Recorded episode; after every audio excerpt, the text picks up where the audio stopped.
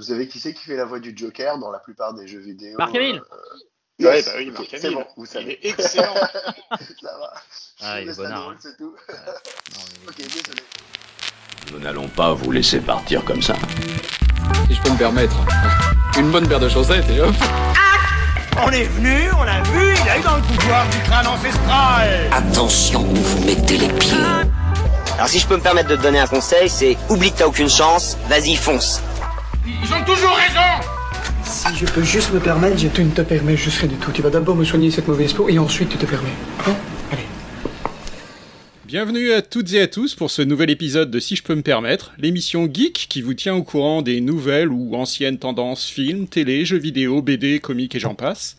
Un épisode spécial à l'occasion de la sortie du nouveau film The Batman. Alors, Batman, tout le monde connaît, c'est ce célèbre milliardaire qui s'habille en latex la nuit pour tabasser des pauvres.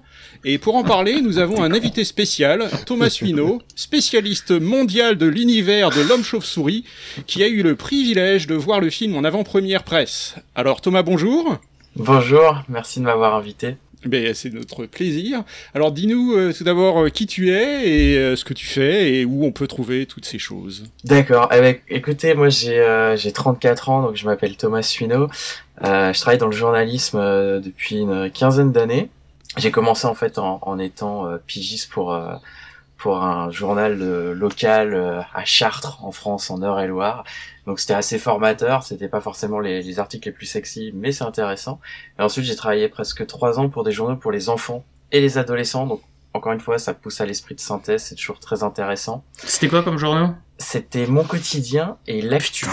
Eh, j'avais mon quotidien quand j'étais petit. Bon, juste pour que tu Ah. saches, hein, Bertrand, Eh il y a ben aussi. Dan et Paolo qui sont dans le truc, mais bon, je sais pas si on a le droit de parler ou pas avant de. Attends, attends, mais laisse. laisse- Ok, Comment ça va, les garçons J'avais mon quotidien quand j'étais petit et j'avais fait une demande de stage pour être à mon quotidien quand j'étais petit et je l'avais pas eu et j'étais dégoûté. Mais j'étais petit, c'était il y a longtemps. C'était très bien mon quotidien en tout cas. Je me tais, c'est bon. J'ai encore sinon, des relations va, hein, si Paolo tu veux, euh, si tu veux venir faire ton stage. C'est ça. C'est le bordel cette émission. Je te laisse continuer Thomas, excuse-moi pour cette Non, non. intervention. Je pensais Mais que c'était important. Il fallait que Je je, t'en prie, je t'en prie. Euh, et en, en gros, alors après, j'ai j'ai dérivé un petit peu du, du milieu journalistique parce que malheureusement, je n'arrivais pas à en vivre. C'était très compliqué euh, dans ce milieu. Euh, On fait beaucoup de piges. C'est un milieu qui est très précaire, contrairement à, ce qu'on peut penser. Euh, donc, j'ai un autre job à côté, mais en parallèle, j'ai quand même gardé un petit pied dedans et j'ai multiplié pas mal euh, d'écritures et de pour des, des magazines, des sites sur euh, les mangas, le cinéma, les séries et bien sûr les comics. Et en 2011, j'ai décidé de créer mon propre site comicsbatman.fr parce que je trouvais pas en fait de site qui parlait euh, de la façon dont je souhaitais des comics Batman. Je cherchais en fait un, une porte d'entrée, genre je suis un nouveau lecteur, par, par quoi je commence, qu'est-ce que je fais, euh, qu'est-ce que qu'est-ce qui est indispensable, qu'est- qu'est-ce que je dois lire en premier? Ça, je, je trouvais pas vraiment les informations que je cherchais. Mm. Et puis surtout, je trouvais pas de site qui indexait proprement, simplement ce qui était disponible à l'époque en France. Et alors j'ai eu une, une chance inouïe, c'est que euh, quelques mois après avoir commencé mon site, il y a Urban Comics, qui est en, fait une euh, filiale de Dargo, qui est arrivée sur le marché, qui venait de récupérer les droits DC Comics, qui étaient avant euh, obtenus, euh, détenus pardon, par Panini Comics. Mhm. Et euh, ils sont arrivés donc sur le marché en 2012. Ils sont arrivés au moment d'un ce qu'on appelle un relaunch des comics, donc on repart un petit peu à zéro. Donc ils ont eu une porte d'entrée qui était euh, formidable, euh, qui m'a beaucoup aidé euh, du coup pour moi personnellement et pour faire mon site. Et puis au fil des années, ça m'a ouvert d'autres portes. J'ai pu écrire sur le Huffington Post, le HuffPost désormais, où j'ai une tribune libre pour parler des comics, des mangas, mais surtout des comics Batman. Euh, pour d'autres magazines, j'avais été interviewé en 2016 par un magazine qui s'appelle qui s'appelle Série Saga, je, je crois qu'il n'existe plus. Euh, et puis finalement après ils m'ont ils m'ont embauché pour que j'écrive aussi des, des articles pour eux. Donc voilà, donc tout ça, ça a créé une émulsion assez intéressante. Et puis euh, bah, en parallèle, je continue de chroniquer tout ce qui touche de près ou de loin à Batman, parce qu'à la base c'est sur les comics, mais forcément quand on s'attaque à Batman, on parle aussi après des jeux vidéo, des séries télé et évidemment du cinéma, ce qui nous amène à aujourd'hui. Ah, c'est énorme. Attends, je vais poser du coup la question. Pourquoi Batman et pas, enfin, après, il y a, il y a dans, dans l'univers comics, même nous, la chance d'être aux États-Unis, c'est que t'as ces énormes comic stores où t'as effectivement Ouais. tout l'univers d'ici, puis t'as tous les Marvel, t'as tout. C'est, il y a, il y a une raison pour laquelle t'allais spécialement dans Batman ou juste parce que t'aimais bien ou? Bah à la base, qu'il a, il a Nip comme super pouvoir, euh, Batman quand même. Mais justement, il est riche. Il, il, il, est riche et surtout il a pas de vrai super pouvoir. Et je trouve je trouve c'est ça qui est super intéressant c'est que c'est peut-être le super héros le plus humain entre guillemets de toute la panoplie ouais. entre entre les Marvel et les DC hein, j'entends.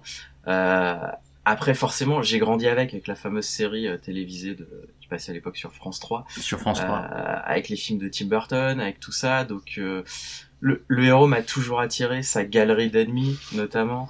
Euh, ouais, le fait qu'il ait pas de super pouvoir, son côté euh, sombre, dark, euh, etc. Et puis, euh, et puis dès que j'ai pu choper des comics, je, me suis plongé dedans et j'étais déjà un grand amateur de bande dessinée. Ensuite, j'ai dérivé vers les bandes dessinées japonaises, donc les mangas, et ensuite, ou en parallèle plutôt, vers les bandes dessinées américaines, donc les comics. Et c'est vrai quand j'ai découvert l'autre Batman qui existe derrière les films, derrière les euh, derrière les séries TV, derrière les jeux vidéo, celui qui est la matrice initiale de tout, celui des comics, bah c'est encore euh, plus appréciable et, euh, et agréable. Ouais, c'est vrai que les, les, vilains dans Batman sont particulièrement savoureux. Ouais, complètement. C'est c'est des personnages qui sont, enfin, qui font partie de, de, la pop culture de toute façon. Enfin, on, on dit souvent il y a il y a les, les, deux plus grands méchants entre guillemets de de la pop culture, c'est soit le Joker, soit Dark Vador. Donc euh, Joker, il a plus de 80 ans, euh, donc forcément. Mais euh, ouais, c'est. Il les fait pas. Il les fait pas déjà, c'est clair. mais euh, non, mais les, les, les, ennemis de Batman, c'est ce qui fait euh, aussi sa renommée. Euh, J'ai créé un article là pour pour l'actu qui, qui publiera, qui pardon, qui sera publié la semaine prochaine, sous l'angle pourquoi au bout de 80 ans il continue de fasciner? Euh, et pour, pour ça, j'ai interviewé plusieurs personnes, dont François Hercouet, qui est le, le directeur éditorial de, d'Urban Comics, donc qui publie mm -hmm. d'ici depuis 10 ans. Et euh, je suis assez en phase avec ce qu'il disait, c'est qu'en gros, il y, y, a deux axes, si tu veux, enfin si vous voulez, quand, euh, quand on parle de Batman. Le premier, c'est le côté culture populaire, graphiquement parlant, n'importe où tu le reconnais. Ses ailes de chauve-souris, euh, le bat signal, la Batmobile, etc. Tous ces, tous ces éléments-là qui sont un peu iconographiques, qui sont rentrés dans le mythe, tu, tu, peux faire un Batman en science-fiction, en, en, en, fantastique, en polar, etc. Tu retrouveras toujours ces, ces éléments-là de, de, Batman, ces codes. Les, les, fondations, elles sont inchangées en, en, en 80 ans. Et puis après, bah, l'autre élément euh, qui fait que c'est intemporel, c'est tout simplement les auteurs de comics qui renouvellent sans cesse mmh. le mythe. Tout le monde a, tout le monde a travaillé sur Batman. Tous, tous les génial, gens qui ont un nom euh... dans le dans le comic. Ah, ouais, ouais mais je me suis replongé dedans aussi, euh, dans l'histoire et tout, parce que je me suis dit, euh, quand même, ça valait la peine de s'y replonger, et c'est fascinant. C'est fascinant aussi de voir à quel point euh, l'évolution de Batman a suivi énormément l'évolution des comics en général, avec l'âge d'or, l'âge d'argent, l'âge de bronze, l'âge moderne, etc. Et à chaque fois, il y a une vraie évolution qui est vraiment notable, et, et si on suit les films, c'est pareil. Et ce qui est un truc qui est vachement intéressant, si je trouve, c'est enfin, euh, mine de rien, euh, si Bruce Wayne existait vraiment et qu'il avait la franchise Batman, je peux dire il serait encore plus riche que le Bruce Wayne de Batman. Parce que, euh, attends, attends, faut... il y, a, y, a, y a quelque chose comme 933. Enfin, moi j'en ai compté 933 issue, issues de Batman qui sont sortis en comics. Il y, a, y a 41 video games Batman plus 19 qui, qui, ont Batman en, en, en, en personnage, en, personnage ouais. plus euh, quelque chose comme 12 qui sont sur les, sur les, euh, sur les téléphones portables. Il y a 21 films, il y a 13 séries télé, il y a 3 programmes radio, c'est assez, assez peu, mais bon, en même temps, c'était plus ancien, on va dire.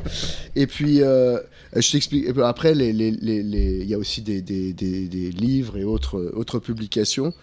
Et euh, pour vous donner un petit exemple, le Batman numéro 1, euh, la dernière fois qu'il s'est vendu en, en, en auction, c'était à 2,2 millions de dollars. Donc, ah. ju ju juste, juste comme ça, pour ouais, effectivement, quand on réfléchit comme ouais, ça, on alors... quand même euh, Bruce Wayne.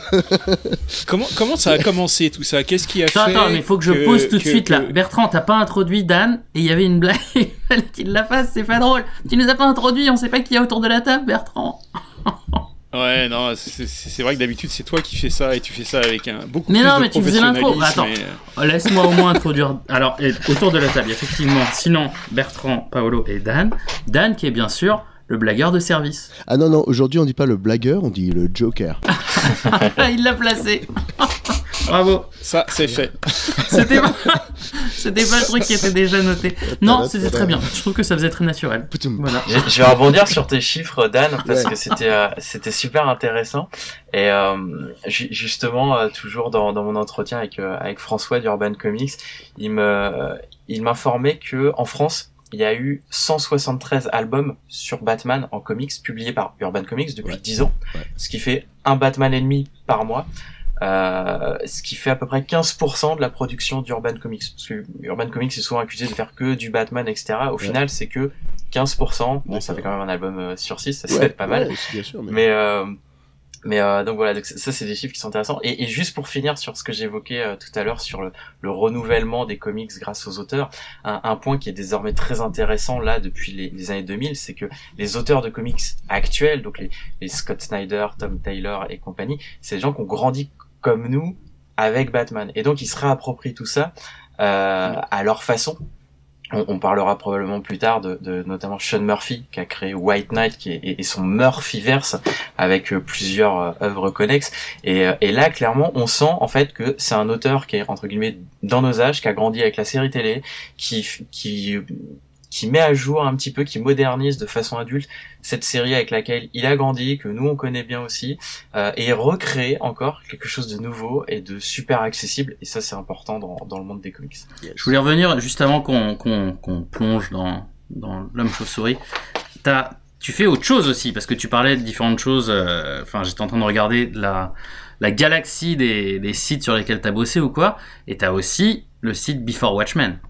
Oui, tout à fait. Ça, ça, ça date un, un petit peu. C'était à l'époque où, euh, où les premiers comics Before Watchmen sont arrivés euh, sur le marché. Euh, parce que Watchmen, c'est le alors déjà c'est c'est un des tout premiers comics que j'ai lu, donc forcément je suis parti très très haut et j'ai eu une énorme claque. Voilà, quand tu découvres ce monde-là avec ça, bon bah après c'est difficile de trouver mieux. Euh, Ouais. Et c'est vrai que quand Before Watchmen a, a été annoncé, il y a eu beaucoup de craintes légitimes. Ouais. Et puis en France, c'est- passé un peu inaperçu entre guillemets euh, parce que bah, Urban les a édités sous forme de magazines en kiosque. Donc euh, avant de les mettre en librairie, en format dur, etc. euh, Il n'y avait pas des masses d'actualité autour de Watchmen à part ça. Mm. Euh, donc à part pour un public, c'est déjà un public de niche les comics. En plus, faut qu'on aille dans ce public de niche pour recibler des gens qui aiment spécifiquement Watchmen et qui acceptent un petit peu qu'on touche à ce qui est sacré, on va dire ça comme ça. Donc euh, Bah, Alan Moore lui-même était pas trop pour. tout à fait. pas d'ailleurs. Il l'est jamais de toute façon. Mais c'est Ouais, vrai que du coup ils ont sorti ces, toutes ces histoires, donc euh, Minutemen, Ozymandias, etc.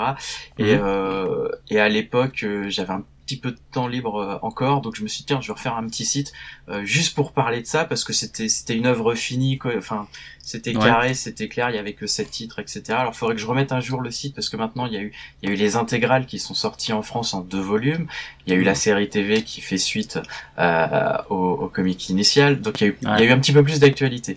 Euh, T'as bien aimé la série? La- alors la série j'ai adoré et les Before Watchmen forcément je suis assez euh, c'est assez inégal euh, ce qui était ce qui était assez prévisible malheureusement. Euh, s'il faut en retenir qu'un à mon sens c'est le Minutemen de Darwin Cook euh, qui d'une part lève le voile sur cet autre groupe de super-héros qui était là avant Watchmen qui est pas très abordé dans, dans l'œuvre de- d'Alan Moore et puis qu'on a fait un récit qui est euh, presque canonique limite et qui est euh, hyper intéressant avec comme d'habitude son, son style un petit peu euh, rétro cartoony qui, qui tranche radicalement avec euh, le, le récit un peu noir, un peu tragique euh, qu'il met dedans. Nice. Énorme. On a adoré, on a, on a fait plusieurs épisodes où on parlait de Watchmen entre la BD, entre la série. Mhm. On a beaucoup, beaucoup aimé la série. Putain, moi j'ai trop kiffé la série, quoi. J'étais, c'était ma, ma- ma série de l'année. C'était, ouais. Beaucoup. Ouais, C'était bien. Non, et euh, Before Watchmen euh, m'a surpris par, euh, par sa qualité globale. Mais c'est vrai que c'est différents auteurs, donc euh, il y a une variation de qualité. Mais il y en a qui sont vraiment, vraiment au-dessus du lot et qui, euh, qui s'élèvent à une, à une qualité euh, proche de l'original. Euh, je suis moins chaud sur euh, euh, ce qu'ils ont fait après, qui paraissait plus exploitatif que de la licence que, Doomsday Clock? que Before Watchmen. Ouais. Ouais, Doomsday Clock c'est très particulier effectivement euh, pour euh, recontextualiser aux, aux auditeurs. C'est à la fois la suite entre guillemets officiel de Watchmen et ça fait suite également à plusieurs histoires de DC Comics euh, qu'ils ont appelé euh, Rebirth qui étaient des Mm. différents événements dans lesquels on voyait Batman trouver le fameux badge du comédien euh, Mm. etc et donc en fait ils ont fait un grand cette grande œuvre en, en 12 chapitres euh, donc en, en maxi série euh, qui s'appelle donc Doomsday Clock et qui voit bah, certains personnages de Watchmen renouer avec ceux de DC Comics, donc Superman, Batman, Ouais. etc. C'est moi, c'est la partie, je, j'arrive pas, à- ça, ça colle pas pour moi. C'est pas, c'est pas T'aimes pas compatible. quand ça, quand ça Euh, mélange pas de comme cette ça manière-là. Enfin, ça, ça m'a pas convaincu, quoi. Mais je, bon, c'est juste moi. Bah, Pour, Euh, pour mais il y a- rebond- Ouais, vas-y, dis-moi. J'allais dire, il y a, il y a un autre rapport entre l'univers, euh, le reste de l'univers DC Comics et Batman en particulier et Watchmen, c'est Alan Moore lui-même qui a écrit euh, euh, un, un Batman qui est mythique aussi quand même. Tout à fait. Killing Joke, notamment, Ouais. dessiné par Brian Yes. Bolland. C'est une œuvre euh, hyper culte et, euh, et très intéressante. D'ailleurs, Moore la renie un petit peu, c'est ça qui est, qui est intéressant avec, avec l'auteur également. Euh, après, Ki- Killing Joke fait partie de ces œuvres qui sont assez accessibles, qui sont intemporelles, et dont on reparlera, euh, j'imagine, plus longuement plus tard. Ce qui- ce qu'on peut juste euh, évoquer maintenant, c'est qu'il y a presque eu, c'est un peu comme Watchmen, ils ont un peu désacralisé le truc, une, une suite à Killing Joke qui s'appelle euh, Free Jokers, donc trois jokers en français, euh, dans lequel on apprend qu'il n'y aurait pas un, mais trois jokers, et tout ça, encore une fois, est connecté un petit peu avec ces événements Rebirth et Doomsday Clock. Et euh, ce qu'en a fait le, le scénariste, euh, donc Jeff Jones, c'est un peu un, c'est un pari qui était très risqué. Il y a eu beaucoup d'attentes autour de ce titre parce qu'il a été teasé cinq ans avant d'être publié. Euh, bon, en gros, ça passe ou ça casse, qu'on aime ou pas le concept, mais il y a, il y a des choses intéressantes dedans. Euh, mais encore une fois, ça flingue un petit peu l'œuvre initiale, Killing Joke, puisque ça lui, ça lui change un petit peu sa conclusion. Pas en dévoiler plus, mais voilà. Mm. Après, graphiquement, c'est super beau, c'est du, euh, c'est Jason Fabok, je crois. Euh, Enfin, c'est une tuerie. Il y a que trois chapitres, ça se lit vite. Il y a des trucs qui sont très bien dedans, mais il y en a d'autres qui sont effectivement moins bien. Et puis rien que l'idée de se dire, on a trois Jokers différents et pas un seul depuis le début de DC Comics, c'est quand même euh, quelque chose de très particulier. Yes. Ouais, Ça c'est un truc que j'apprécie euh, beaucoup euh, dans, dans l'univers des comics en général, c'est qu'il y a une euh, il y a une acceptance de, de l'expérimentation qui est assez grande quoi. On- C'est vrai. on- Il n'y a, pas besoin toujours qu'un univers reste canonique, etc. Il y a beaucoup de, de liberté d'expression, de, de, de liberté d'expérimenter avec des concepts. Et euh, c'est pas grave si les trucs collent pas. on- C'est c'est vraiment fascinant le, la l'accepte. liberté qu'il y a dans cet univers. Non mais c'est ouais c'est vrai. Enfin tu vois un exemple. euh, moi j'ai euh, franchement pendant très longtemps j'ai cru que euh, le, le, le Joker c'est lui qui avait tué les parents de. Enfin que dans l'histoire originale de Batman c'est le Joker qui tuait les parents de Mais c'est le Batman. cas. Alors qu'en fait que tu dire vu le C'est- film de Tim Burton. voilà Voilà, exactement. c'est tout. qu'en fait C'est le seul, c'est la vraie vérité. voilà où est le problème là-dedans. C'est très bien. C'est napier, c'est Voilà. fait. Mais c'est c'est d'ailleurs un, un élément à l'époque, euh, donc le, le film qui était sorti en 1989, c'est un élément qui avait fait euh, hurler les fans. Ah j'imagine. Parce que euh, ju- justement, c'était une liberté que prenait le réalisateur, euh, alors que c'est euh, Joe Shield dans les comics depuis le tout début, ça a jamais changé, etc. Ouais. Euh, et même à l'époque aussi, Michael Keaton avait été euh, vilipendé pour euh, pour avoir été choisi comme étant Batman. Donc, faut, faut, Mm. c'est pas parce qu'il n'y avait pas Internet à l'époque que ça ne hurlait pas déjà. Il y avait des lettres qui étaient envoyées, Ouais, ça ouais, gueulait ça déjà. C'est la-. C'est la contrepartie, c'est qu'il y a aussi des fans hystériques qui n'acceptent pas qu'on qu'on, dérive de ce qu'ils considèrent comme étant le, Le canon. le canon, Ouais. ultime. Ouais, Ouais. non, c'est- Tout à fait. Il y a les deux, il y a les deux. Bon messieurs, on parle de film. Je vous propose que nous Ça chaussions nos nos chaussettes Batman pour Ouais. parler de bah, du film. Attends là, il y a y a, quelques- il y a 0,0003% de la population qui a pu voir en avant-première ce, ce, ce monument et Thomas en fait partie. Yes. Thomas, est-ce que tu veux nous alors bon, le, le principe c'est que on aimerait te poser toutes les questions, mais le problème c'est qu'on n'a pas vu et qu'on aimerait quand même ne pas trop être spoilé non plus. Tout à fait. on Donc va tu vas devoir les- gérer une espèce de fine, euh, de, fin jeu d'équilibriste pour savoir ça. Mais qu'est-ce que t'en as pensé? Comment ça s'est passé? Dis, dis-nous, raconte-nous. Alors, euh, au global, j'ai euh, beaucoup aimé, vraiment. C'est euh, Bon, c'est bien, un déjà. excellent moment. Je crois que les, les bandes annonces donnent le ton de du ce qui nous attend, cette ambiance très sombre, ce côté très tendu, violent, etc. Euh, néanmoins, il y a quelques défauts que je trouve un peu d'ordre technique sur le montage, sur le rythme. Euh, le film, il dure presque 3 heures. Il dure 2h55 générique inclus. Ah ouais, quand C'est très long. C'est le plus long film Batman à ce jour. Faut y aller détente. Voilà, parce que Dark Knight Rises, lui, il faisait 2h40 ou 45 de mémoire. Ouais. Donc, voilà, donc déjà, c'est très long. Euh, et ça débouche sur un, un espèce de paradoxe. Euh, c'est que tu t'ennuies absolument pas pendant ces 3 heures. Tu vois cool. pas le temps passer. Donc ça, c'est très bien. Mais ça va parfois trop vite. Tu, tu passes d'une séquence d'action à une autre. Ni le spectateur, ni, ni euh, Batman n'a le temps de respirer. Limite, t'as l'impression qu'il y a eu des coupes dans le montage. Ah. Euh, Il y, il avait un peu cette impression des fois avec la, la version cinéma de Snyder euh, pour son Bat v Sup. Bon, là Ouais. c'est moins flagrant. hein. J'ai trouvé que vraiment ah, c'était hyper flagrant sur sur deux trois scènes euh, que je pense tout le monde va réagir de la même façon en se disant non mais attends là il, il vient de se passer ça, paf on repart avec le euh, le héros qui était blessé, hop qui remet son, enfin bref ça va un peu vite à ce niveau là. D'accord. Tu crois qu'on aura une version longue du coup euh, pour donner plus Euh, de contexte à ça? Non, alors je pense que déjà que la version elle est très longue. Euh, Matt Reeves a assuré en tout cas que euh, il n'y a pas eu de coupe dans, dans son cut euh, et que ce qu'il me propose là au cinéma, c'est c'est en tout cas euh, ce que lui il voulait. Bon, néanmoins c'est c'est pas des défauts euh, très euh, très, enfin c'est pas un défaut qui est très grave. Les, les deux seuls autres que j'ai notés, euh, c'est euh, concernant la, la fameuse course poursuite qu'on aperçoit dans la dans la bande annonce. Ouais. Voilà, euh, en version longue, je la trouve illisible. Elle, elle manque d'une certaine euh, fluidité, lisibilité dans l'action. Euh, on- on- ça manque de plan large pour comprendre un peu plus ce qui se passe, les enjeux, etc. Alors, je, je me renseignais je, juste avant de- d'enregistrer le, podcast. euh, ils ont beaucoup, beaucoup tourné en réel. Donc, quand, quand on voit la, la voiture sortir du feu, des flammes, etc. euh, ça, on le voit aussi dans la bande-annonce. Ce sont de vraies prises. C'est pas des effets spéciaux qui ont été rajoutés autour. Donc, il y a, y a vraiment ce côté euh, artisanal entre guillemets euh, à l'ancienne et ça on, on le ressent durant tout le film et ça c'est très très bien Ouais. il y a Ouais, cette approche brut, voilà il y a cette approche hyper brute hyper rugueuse Mhm. pour aller dans un réalisme encore plus proche de notre monde quelque Ouais. part que ce que Nolan proposait qui était déjà une approche assez euh, assez terre à terre Mhm. là on est on est encore plus dans ça euh, Je trouve que ça se voit dans Et la du- preview d'ailleurs aussi. Ouais, complètement. Bah tout, tout le film c'est comme ça. Et, et d'ailleurs j'ai j'ai apprécié un truc mais qui est tout bête, c'est euh, quand Batman il revêt son, son, son masque, son costume, bah, il se maquille ses yeux en noir parce Ouais. que sinon forcément on verrait la couleur chair, la couleur de ça. la peau. Et dans tous ça- les autres films Batman, quand il enlève son masque, et ben il il y a plus son maquillage au moment où il enlève son truc. Et, et- et Le ça, maquillage je- magique. Ouais, et ça je trouve, je trouvais que c'est des choses. il, a, il a c'est pas de paillettes, il... il a pas de paillettes.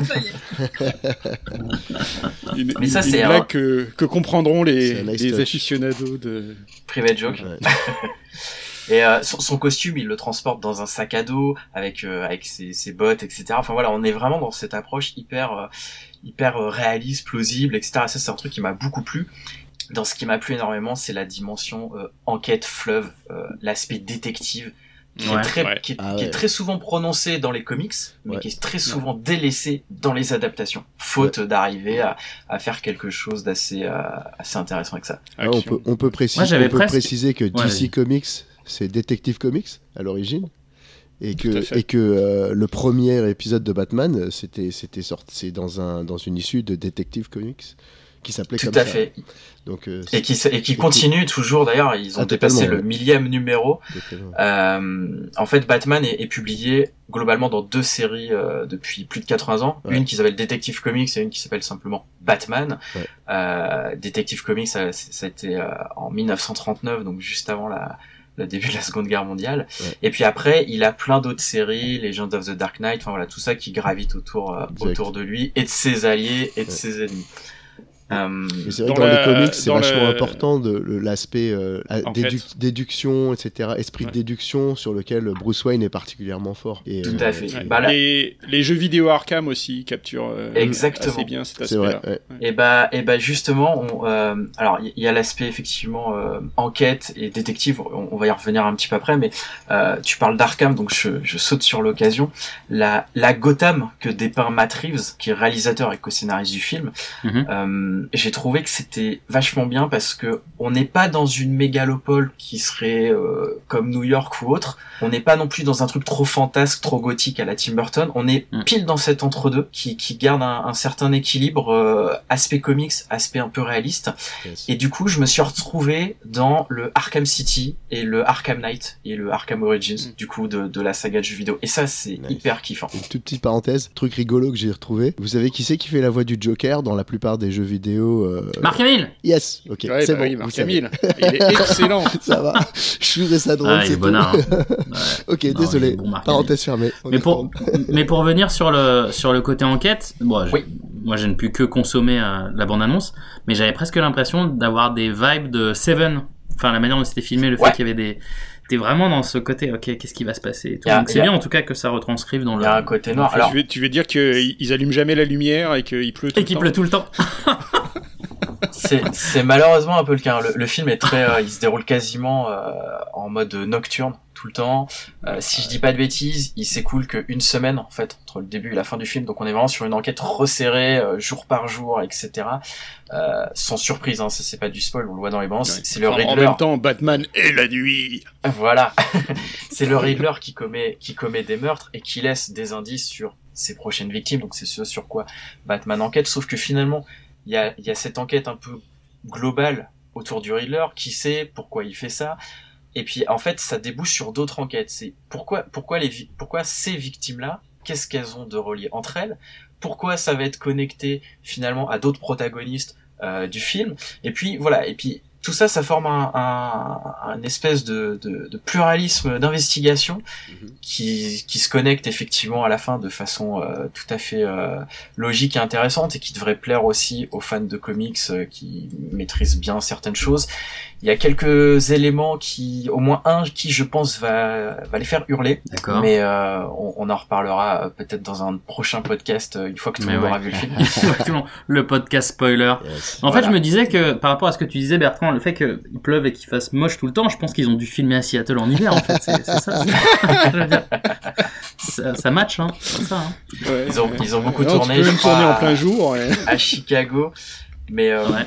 ils, ils ont surtout en fait euh, reconstruit dans dans alors je, je- c'est les lieux de tournage des studios là où il y a eu Harry Potter donc je crois que c'est en Ah, Grande-Bretagne ils ont reconstruit vraiment une Gotham City euh, quasiment euh, à taille Ah ouais. réelle et au lieu d'utiliser des fonds verts parce qu'ils ont quasiment pas utilisé de fonds verts et puis Matt Reeves c'est pas un grand fan de ça euh, ils ont utilisé la technologie des écrans LED euh, comme pour la Ouais. série de Star Wars Mandalorian. Voilà. Mandalorian. Ouais. C'est Malheureusement, dans le film, ça se voit un peu. Enfin, quand euh, quand on a un peu l'œil pour ça, euh, on se dit ouais. En vrai, ils sont pas en haut d'un immeuble avec les autres derrière. Tu, tu vois que c'est un peu factice. D'accord. Bon, ça reste quand même euh, à- globalement. euh, Enfin, les effets spéciaux, y a pas grand chose à dire. hein. C'est euh, On peut peut-être Ouais. préciser pour les auditeurs qui sont pas familiers du, du processus, c'est un processus qui a été inventé par, euh, par le Mandalorian, où en fait, euh, au lieu de filmer devant un écran vert, il filme dans une salle qui est euh, entourée d'écrans. Donc Qui est incurvée. tous les murs sont Ouais. des écrans.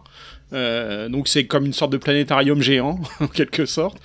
Et euh, en fait, ça permet aux acteurs d'être euh, d'être dans la scène, donc de, de, de ne pas voir juste un écran vert autour d'eux. Et en fait, euh, les, les mouvements sur ces écrans sont synchronisés avec les mouvements de caméra Ouais. euh, pour donner l'impression de. Et ça, c'est fou, ça. C'est La génial. perspective C'est qui c'est un change. procédé qui n'est Ouais. qui, qui n'est possible qu'aujourd'hui et euh, qui est assez génial. et, Et, et même au niveau de la lumière, le, le, le LED va projeter une lumière qui est assez Ouais. proche de celle qui, qui reconstruisent euh, normalement, soit en post-production, soit avec le directeur de la photo. Donc ça, ça permet vraiment de, de créer un truc euh, de coordonner, assez, ouais, de faire une. ouais, assez ouais. coordonné, ouais, tout à fait. Du coup, il y a le lien avec Mandalorian. Est-ce que ça, est-ce qu'on, est-ce qu'on est en train de dire que la scène de course poursuite de Batman est aussi mauvaise que la scène de course poursuite de Boba Fett? Boba Fett, non, heureusement. Quel enfer. Ouais, on en reparlera. Moi, j'ai, j'ai bien aimé Boba Ouais, Fett. ouais, ça se Enfin, termine. bon, ça- Enfin, la, la fin est plutôt bonne, euh, je trouve Ouais. aussi. Mais bon. on Pas de spoiler, je pas vu encore. On diverge, on Et diverge. nos auditeurs Non. non, plus. Alors attends, revenons, revenons donc, donc sur le film. Donc du coup, comment tu positionnes, comment tu positionnes ce film par rapport aux autres films de la saga? Est-ce que, qu'est-ce que, qu'est-ce que t'en Eh as ben, pensé? Et ben, je trouvais que Matrix, il réussit un peu le tour de force de recréer une itération qu'on n'a pas encore vue à l'écran. Ça, c'est Euh, chouette. Et ouais, c'est grave chouette. Alors, on se rapproche le plus, je dirais, de la trilogie Nolan dans le sens où il y a ce côté assez réaliste. même si Zack Snyder, euh, voilà, il y, avait du Superman, il y avait une, dimension un peu plus fantastique, un peu plus de science-fiction. Là, dans le film, il y a, y a que deux éléments entre guillemets de science-fiction, enfin un seul même, c'est euh, un truc qu'on avoir dans les James Bond ou les Missions Impossibles, c'est une lentille de contact en fait qui filme ce que la personne euh, qui la porte regarde. Euh, regarde, voilà. Donc c'est Batman quand il va sur une scène de crime, bon bah du coup il filme un petit peu tout et après il peut revoir ça dans sa Batcave pour revoir les détails s'il a pas pu. C'est c'est Catwoman dans une scène d'infiltration, lui il la regarde à distance pour dire bah tiens là va parler à cette personne etc. Et puis c'est une il y a une espèce de de vision euh, de reconnaissance, c'est-à-dire qu'elle va voir le visage de quelqu'un, paf, son nom va apparaître, etc. C'est un peu le seul élément, on va dire, de science-fiction. Euh, et, et l'autre que je trouve qui est peut-être, euh, euh, parce que c'est un milieu que je ne connais absolument pas, euh, c'est une drogue qui est en fait du collier, donc qui s'injecte par les yeux. voilà. Ah. Je sais pas si, je sais pas si ça existe dans la vraie vie. Ça, ça m'étonnerait pas. Mais en tout cas, il y a un trafic de voilà, ah, vas-y. Bertrand était catégorique. Non, je oui. ça m'étonnerait pas, franchement. D'accord, bah, en, tout cas, voilà, c'est un peu, euh, enfin cette, cette lentille, c'est le seul truc un peu gadget euh, à la mission impossible, on va dire. Sinon, tout le reste, on est vraiment sur quelque chose, voilà, de très rugueux, très terre à terre. Euh, la moto, même sa voiture hein, qu'on voit, la Batmobile c'est euh, juste une voiture améliorée il n'y a pas de il y a pas d'autre chose. Il y a, a, pas cette dimension un peu trop militaire qu'il y avait chez Nolan et Snyder ou cette dimension un peu trop fantasque qu'il y avait chez Burton et, et, Schumacher euh, après alors à, propos ça me rappelle une blague parce que Dan fait pas assez de blagues donc je vais en faire une. Le quota de blague t'es dans le rouge Dan qu'est-ce qui se passe? Alors euh, c'est c'est Batman et Robin qui sont qui sont en panne au bord de la route et Batmobile qui marche pas. Alors ils sont sous le capot tout ça et puis il y a Batman qui dit à Robin euh, T'as vérifié la batterie Et il euh, y a Robin qui dit C'est quoi une Uri T'es con. Euh, attends, ma, ma, blague, ma, blague, de Batman préférée, quand même, c'est celle de la, de, la, de la bonne sœur. Non, vous la connaissez pas? Celle-là, non. Si, j'ai entendu. C'est une, bonne, une bonne sœur, c'est une bonne sœur qui, qui, qui, sort la nuit pour aller faire une course. Elle sort du couvent, elle, se, elle, elle, se balade et bon, pour aller faire sa course, elle doit aller dans un quartier un peu mal famé. Mais bon, elle arrive dans le quartier un peu mal famé. Et bon, il fait tout noir, il n'y a pas d'illumination. Et tout d'un coup, il y a un type qui arrive devant elle et qui commence à l'attaquer, mais sans, sans prévenir. Elle a même pas le temps de, de, de, souffler. Elle se fait mais complètement ratatiner par ce type qui la démonte complètement. Puis une fois qu'elle est par terre, euh, il, a, il, a, il met son pied sur elle comme ça en signe de victoire. Il la regarde de haut. Il fait Batman, tu m'as déçu. Voilà. Bon, bref. Moi, je ris pas parce que je la connaissais. je l'applaudis. J'aurais, j'aurais ri. J'aurais ri si je la connaissais. Euh, Matt Reeves, je t'entends de regarder, il a fait euh, tout ce qui est Planète des singes et il a fait Cloverfield, apparemment. Tout à fait. Alors Cloverfield, c'est pas son premier film, c'est son deuxième de mémoire. Euh, et dans Cloverfield, déjà, il, il aimait bien euh, ce qu'il ce qu'il expliquait en interview. Euh, cette approche réaliste toujours, même si on parle d'une grosse créature, etc., avec ses caméras à la main, etc. Mais par contre, il a fait effectivement les, deux derniers, euh, La planète des singes de la nouvelle trilogie, euh, et c'est pareil, il voulait pas tourner des fonds verts, etc. Donc c'est pour ça qu'ils sont allés dans, dans des forêts euh, et tout ça, et il y avait déjà une dimension assez noire dans, dans, dans son approche. Enfin, techniquement, c'est un réalisateur qui a il n'y a pas il y a pas beaucoup de reproches à lui faire donc j'étais assez confiant de toute façon quand euh, c'est lui qui était euh, qui était annoncé sur le projet. Euh, et d'ailleurs et d'ailleurs sur sur sur le film de The Batman il y a, y a, des séquences qui sont assez dingues. Il y a, y a un plan séquence alors il est pas assez long à mon sens. Quand Batman rentre dans une boîte de nuit et qui se tabasse contre tout le monde à main nue enfin il y, a, mm. y, a un côté hyper viscéral il y a, y a un côté comme ça assez hard euh, et c'est super bien filmé. T'es vraiment avec lui quoi. Et ça ça c'est top. Et en plus c'est accompagné par la musique euh, de Giacchiano qui fait des merveilles qui a fait Lost. euh, qui a fait entre autres Lost effectivement. Euh, le seul petit point de, de le petit point euh, de reproche sur la musique c'est que le fameux thème de Batman qu'on entend dans les dans la bande annonce hein, le nouveau mhm. thème qui est déjà inoubliable dans le film on te le martèle non-stop. Donc à la fin et là, fait, ouais, on, peut reprendre un peu de recul sur, euh, sur, ce, sur cet élément sonore. Ok. Une, autre, une autre question, en particulier, moi ça m'intéresse parce que ma femme elle est super fan de Robert Pattinson, Pattinson et moi j'aime bien aussi. Et, euh, et justement, je voulais savoir, alors qu'est-ce que tu en penses, Robert Pattinson en Batman? Alors, il, est convaincant, euh, clairement. après, je dirais que 80 voire 90% du film, il est sous le masque de Batman. On le voit pas des masses en mode Bruce Wayne ça c'est toujours un truc qui, qui m'ennuie dans les adaptations Mhm. de Batman, tous les films compris hein, en fait, c'est que il y a, je trouve qu'il y a, il y, a, il y a pas assez de Bruce Wayne, mais il y a beaucoup de. Batman. Là, c'est en- c'est encore le cas. Il, il fait clairement le taf. Enfin, il est hyper Ouais. convaincant.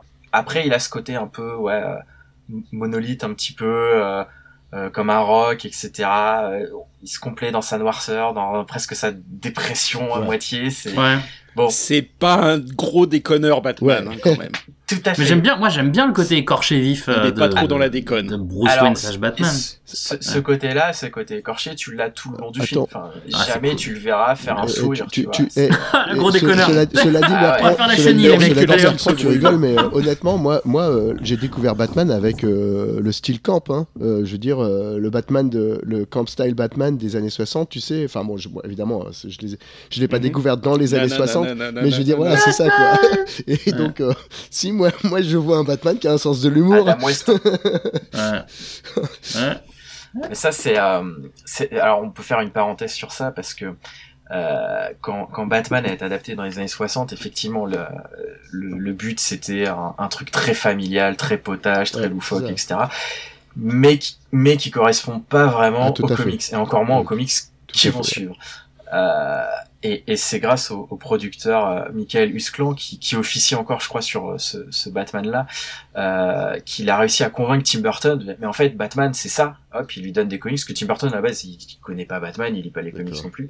Mhm. Euh, il fait, voilà, c'est un héros qui est sombre, qui est torturé. C'est ça qu'il faut montrer. Et c'est vrai qu'il y a eu la première Batmania de la fin des années Mhm. 60, qui était ce côté pop, multicolore, Ouais, euh, Ouais. kitsch, etc Acidulé. Qui finalement est, est complètement différent de- du, du vrai Batman même dans les dans les premiers comics où où forcément il y avait un côté enfin c'était pour les enfants il y avait un petit côté un Ouais. peu léger malgré tout enfin voilà il y avait des gens qui mouraient dedans il y a, Ah bah il y a ouais, le- Bat- il y a la, la, fonda- la fondation tragique des, de, Batman elle est, elle est toujours là depuis le début et puis, et Euh, et c'est grâce puis à même Batman lui-même, il tuait des gens au départ. Dans les, dans les premiers, il était, Disons il, est- il hésitait pas. hein. dans les tout premiers ouais disons qu'il laisse, il laissait mourir ses ennemis un peu Voilà. facilement on peut dire ça comme Ça. ça, Euh, Il les retenait euh, pas. bon, bon débarras pour la société bon bref Alors que Mais, maintenant, euh, il ne leur donne que des traumatismes crâniens.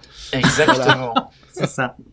Il vérifie qu'il est vivant. Ça avait, ça, avait, ça avait créé beaucoup de débats à l'époque euh, où Snyder avait fait ses- ses- son Batman aussi, puisque on voyait que son Batman tuait alors qu'il se projetait 20 ans plus tard dans une société différente. Enfin voilà, c'est, un, il y a un vrai sujet qui, est, qui est clivant chez les fans. Et, euh, et, et là, c'est vrai que dans le film de Matt Reeves, il respecte cet ADN de euh, euh, je tue pas, etc. Par contre, je file des mandales euh, Je en, fais mal. en mettant des mecs à l'hosto euh, sans problème. Tu meurs pas, mais t'es paralysé. Donc c'est Voilà. c'est un peu ça. Je voulais élargir à, à- un peu aux autres films, mais est-ce que t'as... Il y a beaucoup de choses à dire sur le film. Est-ce qu'il y, a- il y a un autre angle ou un autre aspect que tu voulais, tu voulais couvrir, Oui. Thomas? Ouais, il y a, bah, en fait, il y a l'évolution euh, de deux personnages euh, que j'ai trouvé très intéressantes, c'est bah, Batman et Catwoman. Yes. Mhm. Selina Kyle, pour le coup, qui est euh, très très bien interprétée par Zoé Kravitz. Euh, franchement, c'est alors c'est encore- encore une itération différente de, de ce qu'on avait vu avec Michelle Pfeiffer dans Batman le défi et euh, de euh, Anna Tawai de mémoire dans, dans Dark Knight. Rises. Euh, on, on a une Catwoman qui est assez proche euh, de celle qu'on connaît euh, en comics dans Année 1, Year One, mais ça aussi on, on en parlera un petit peu après. Mm. Euh, elle, elle a vraiment une évolution qui est intéressante par plusieurs aspects que je vais pas dévoiler ici, mais elle apporte une certaine émotion. Là où Batman, il y a une évolution euh, qui est peut-être moins dans l'émotion, mais euh, qui est hyper intéressante. Et euh, on, on- le constate, c'est pas vraiment une surprise. Dans les bandes annonces, il martèle I'm vengeance, je suis la vengeance, etc. Ce qui avait offusqué légitimement beaucoup de fans de Batman, je m'inclus dedans, puisque Batman, c'est pas censé être la vengeance. Euh, et ça fait partie de son parcours. En fait, dans le film, Batman, ça fait que deux ans qu'il évolue en tant que justicier, donc il a encore à apprendre. Il n'est pas encore euh, ce super-héros euh, infaillible qui connaît tout bien. Il y a, beaucoup d'ailleurs de loupés dans ce qu'il veut faire, que ce soit dans des scènes d'action ou euh, dans ses réflexions, et c'est ça qui est hyper intéressant. Les deux évoluent d'une façon hyper intéressante. Autour de lui, on a des personnages qui sont plus secondaires. Euh, on a James Gordon qui fait très bien le taf. Euh, On a Andy Serkis qui joue un Alfred euh, que j'ai trouvé beaucoup trop en retrait. Ça, c'était un petit peu ma, ma petite déception. C'est que finalement, euh, il- est presque réduit à de la figuration. Donc euh, ça, c'était un petit peu dommage. Euh, et puis après, J'ai trop a... aimé Michael Caine dans... C'était Ouais, Michael Caine c'est ça. Ouais, ouais, ouais. Les Batman d'avant. Dans Je l'aimais Dark Knight, beaucoup ouais. en Alfred. Ouais. Et après, excuse-moi. Et non, je t'en prie. Après, on a, on a le pingouin, donc par Colin Farrell, qui est méconnaissable et qu'on voit pas mal euh, également euh, dans le film. Et puis on a euh, un autre mafioso. John Turturro. euh, je sais plus, je sais plus. Ouais, je sais plus si c'est Maroni C'est Falcon. Falcon. Je crois que c'est Falcon. Falcon. Voilà, c'est ça. Et, euh, et voilà, mais vraiment le, pour moi, le, c'est vraiment le duo du film. Batman, Catwoman, c'est ceux qui, qui ont une évolution les, les plus intéressantes. Après, j'en ai pas encore parlé. Il y a évidemment le Riddler, Paul Yes. Dano. Je préfère pas trop en parler parce qu'au final, euh, il intervient surtout vraiment dans la dernière partie du, dans le dernier acte du film. Puisqu'avant, on sait qu'il fait les meurtres, on le voit de temps en temps, mais on sait qu'il est dans l'ombre, etc., etc. Donc, euh, mais là aussi, il a livré une prestation qui est, euh, qui est assez intéressante, qui rappelle euh, un petit peu ce qu'il avait fait dans, dans Prisoners. Mm. De, euh, Ah, il est fou ce film. C'est Denis Villeneuve, je crois qu'il l'a réalisé. Je sais plus. Euh, je suis quasiment sûr que c'est Villeneuve, ouais. Ouais. Et, et alors, Très, par- très, très calme. Enfin, il est très, il est très détaché dans Prisoners. Tout à fait. Alors là, c'est c'est assez différent. Par contre, les, les fans du Sphinx, du Riddler dans les comics, dont je fais partie, c'est clairement mon, mon ennemi préféré euh, dans la galerie de, des ennemis de Batman. Au final, ça aurait pu être un, un terroriste random, ça aurait pas changé grand chose. D'accord. il, il rappelle un petit peu la, la vision qu'il y a de lui dans, dans la série euh, Earth One, donc Terre 1. Mhm. Euh, et d'ailleurs, euh, ça aussi on en reparlera quand on parlera des comics, mais clairement, le, le film, pour moi, il a été pioché dans les trois tomes de Terre 1. Il a, euh, parce que il y a, il y a la liste des sept comics qui ont inspiré le film, avec Année 1, Batman Ego, Halloween, etc. Mais au final, je trouve que c'est vraiment Terre 1, et je comprends même pas pourquoi c'est pas revendiqué. Euh, ne serait-ce que le look d'Alfred avec sa canne, avec sa barbe, c'est exactement le même dans le film et dans Ouais. la bande dessinée. Euh, et puis, euh, et puis également d'autres choses. Et il y a un petit truc aussi avec le, le Riddler, ça aussi on le décèle dans, dans les bandes annonces, c'est que euh, il y, a, y a une ou deux victimes, enfin il y a des pièges un peu à la à la saut. Euh, c'est-à-dire euh, c'est cette Ouais. franchise horrifique avec euh, ces pièges un peu mortels. C'est un peu le même délire des fois, euh, mais c'est vachement bien. Et puis ce qui est ce qui est bien pour un pour un film qui est à la fois noir et, et en termes d'enquête, c'est que le spectateur peut entre guillemets résoudre en même temps que Batman en avance au- aussi s'il est très intelligent euh, certaines choses. Et ça, c'est- je trouvais que c'était bien vu. On- le discours des enquêtes, c'est pas un truc un peu obscur que seul Batman peut comprendre, etc. Ça, ça reste compréhensible, intelligible, et, Mhm. euh, et ça aussi, c'est euh, c'est plutôt une bonne chose. C'est bonheur. Ça va me, faut que je me, faut que je me, faut que je me prépare hype. psychologiquement avec les, avec les Mickey Mystères pour être bon pour les, pour trouver le truc avant la fin. Yes. Euh, très bon. Non, j'allais dire au niveau justement pour pour peut-être faire une transition avec d'autres films, avec les autres films Batman. euh, tu, le- tu le situerais comment par rapport au par rapport au, au- au- par exemple aux excellents euh, ceux, ceux avec enfin moi je trouve je trouve que c'est les meilleurs c'est ceux avec Val Kilmer, le Arrête. meilleur, on est d'accord. non, Georges Clooney. Oh, Ah non. oui non non je parle de ceux, ceux avec euh, avec, euh, merde euh, comment il s'appelle avec Christian Bale ouais euh, le- les les les Ouais. le 3 là qui sont exceptionnels j'ai- pas encore dressé, enfin je l'ai pas encore inséré dans mon, mon top des films de Batman, mais clairement il est dans le haut du Ouais, panier. Euh, pour moi, il y a, y a vraiment euh, Batman Returns, donc le défi, le deuxième de, de Ouais. Burton. Euh, après, il y a The Dark Knight, donc le, le deuxième Euh, ouais. de Nolan. J'ai j'ai une grande affection pour Batman v Superman dans sa version longue de Zack Ouais. Snyder. Et puis, euh, et puis ce nouveau Batman rejoint ce, ce, ces, ces, ces trois-là, enfin du coup ces quatre-là, quoi. Clairement. Nous n'irons pas dans le débat, mais parce que c'est quoi, j'aimerais pouvoir ouvrir une autre parenthèse plus tard. Je pense, on va faire un autre épisode probablement une deuxième partie. Mais au moment où t'as dit, c'est quoi, au moment où t'as dit Batman versus Superman, je regardais Bertrand et j'ai fait Bertrand a fait tête. Et il a J'ai fait vu la ses tête. yeux, j'ai vu son regard. tête. Ouais, ouais, J'ai un, grand, grand C'est amour parfait. pour Zack Snyder. Grand, grand amour. Grande admiration. Bertrand est très cru, mais on en parlera une autre fois. Mais oui, d'accord. Et donc, euh, ok. Le, cas, pire, j'ai- juste pour savoir, c'est quoi le pire de tous les Batman pour vous? Parce que juste pour, pour être sûr qu'on ait le même niveau de, Ah, Il y a, y a merditude. il y a pas trop de débat. Je pense que Batman et Robin avec euh, George Clooney euh, Ouais, le rejoins. Voilà. Il était dur. C'est vrai que c'était. Ah, quand même. c'est- J'aimais bien The Riddler en Jim Carrey, hein, je tiens à le signaler que... Ouais, mais, mais Batman Forever, euh, bon, même s'il est vraiment pas terrible, il y a- il y, a des petites choses qui étaient quand même intéressantes dedans. Euh, je déjà, je trouvais que par rapport au Burton, euh, on voyait un peu plus Bruce Wayne, euh, il y avait un peu plus, euh, je vais pas dire sa psyché d'explorer, mais presque. Euh, en fait, il faut regarder aussi les scènes coupées euh, du film, c'est vachement intéressant. Euh, Ouais. on, app- on apprend qu'en fait, euh, le, le- le soir où, où ses parents ont été tués, c'est lui qui a, qui a voulu aller au cinéma. À la base, il devait pas, donc du coup, il culpabilise à fond que ses parents soient morts parce qu'il y avait ça.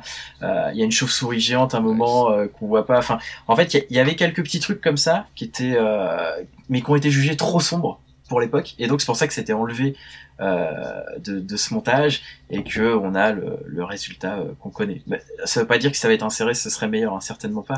Mais ce qui est, ce qui est très drôle, c'est que euh, il y, a, il y, a, il y a des gens qui veulent euh, le sh- re- Realize euh, Sch- Schumacher Cut.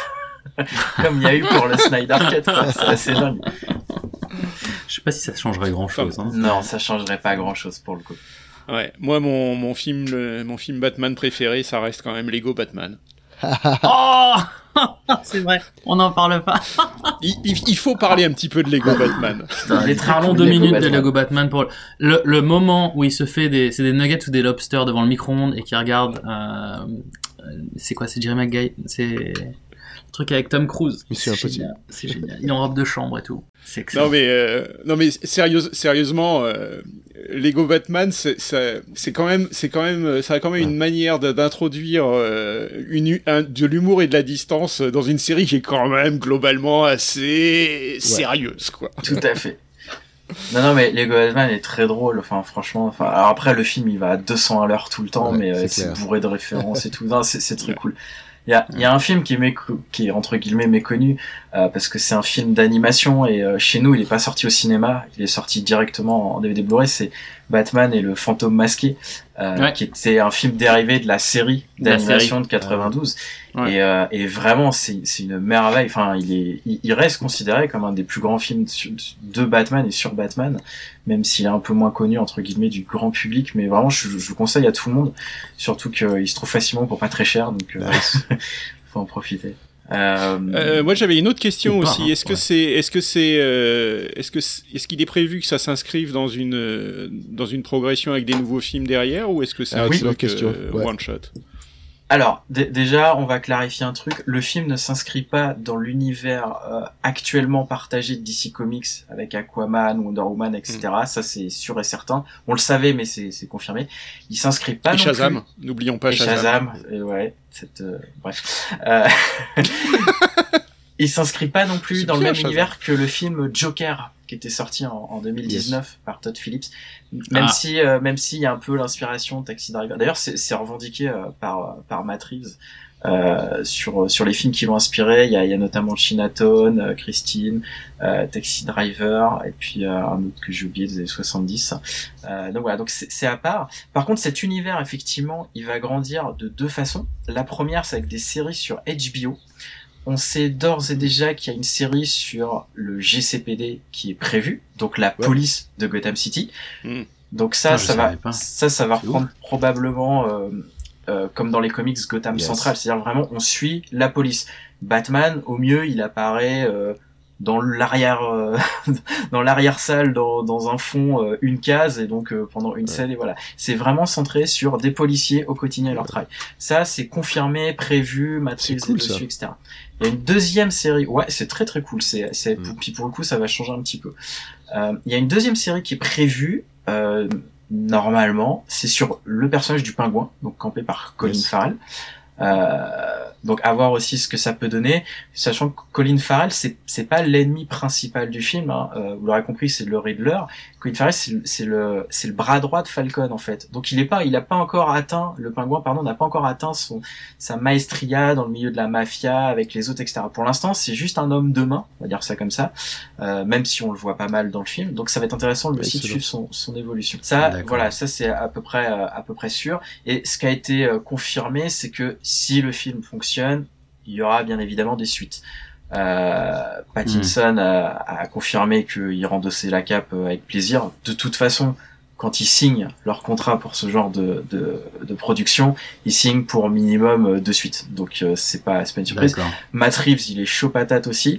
Euh, il évoquait le personnage de Mr. Freeze pour euh, pour une éventuelle une éventuelle suite. Donc pourquoi avec, pas Avec Schwarzenegger, évidemment. Évidemment.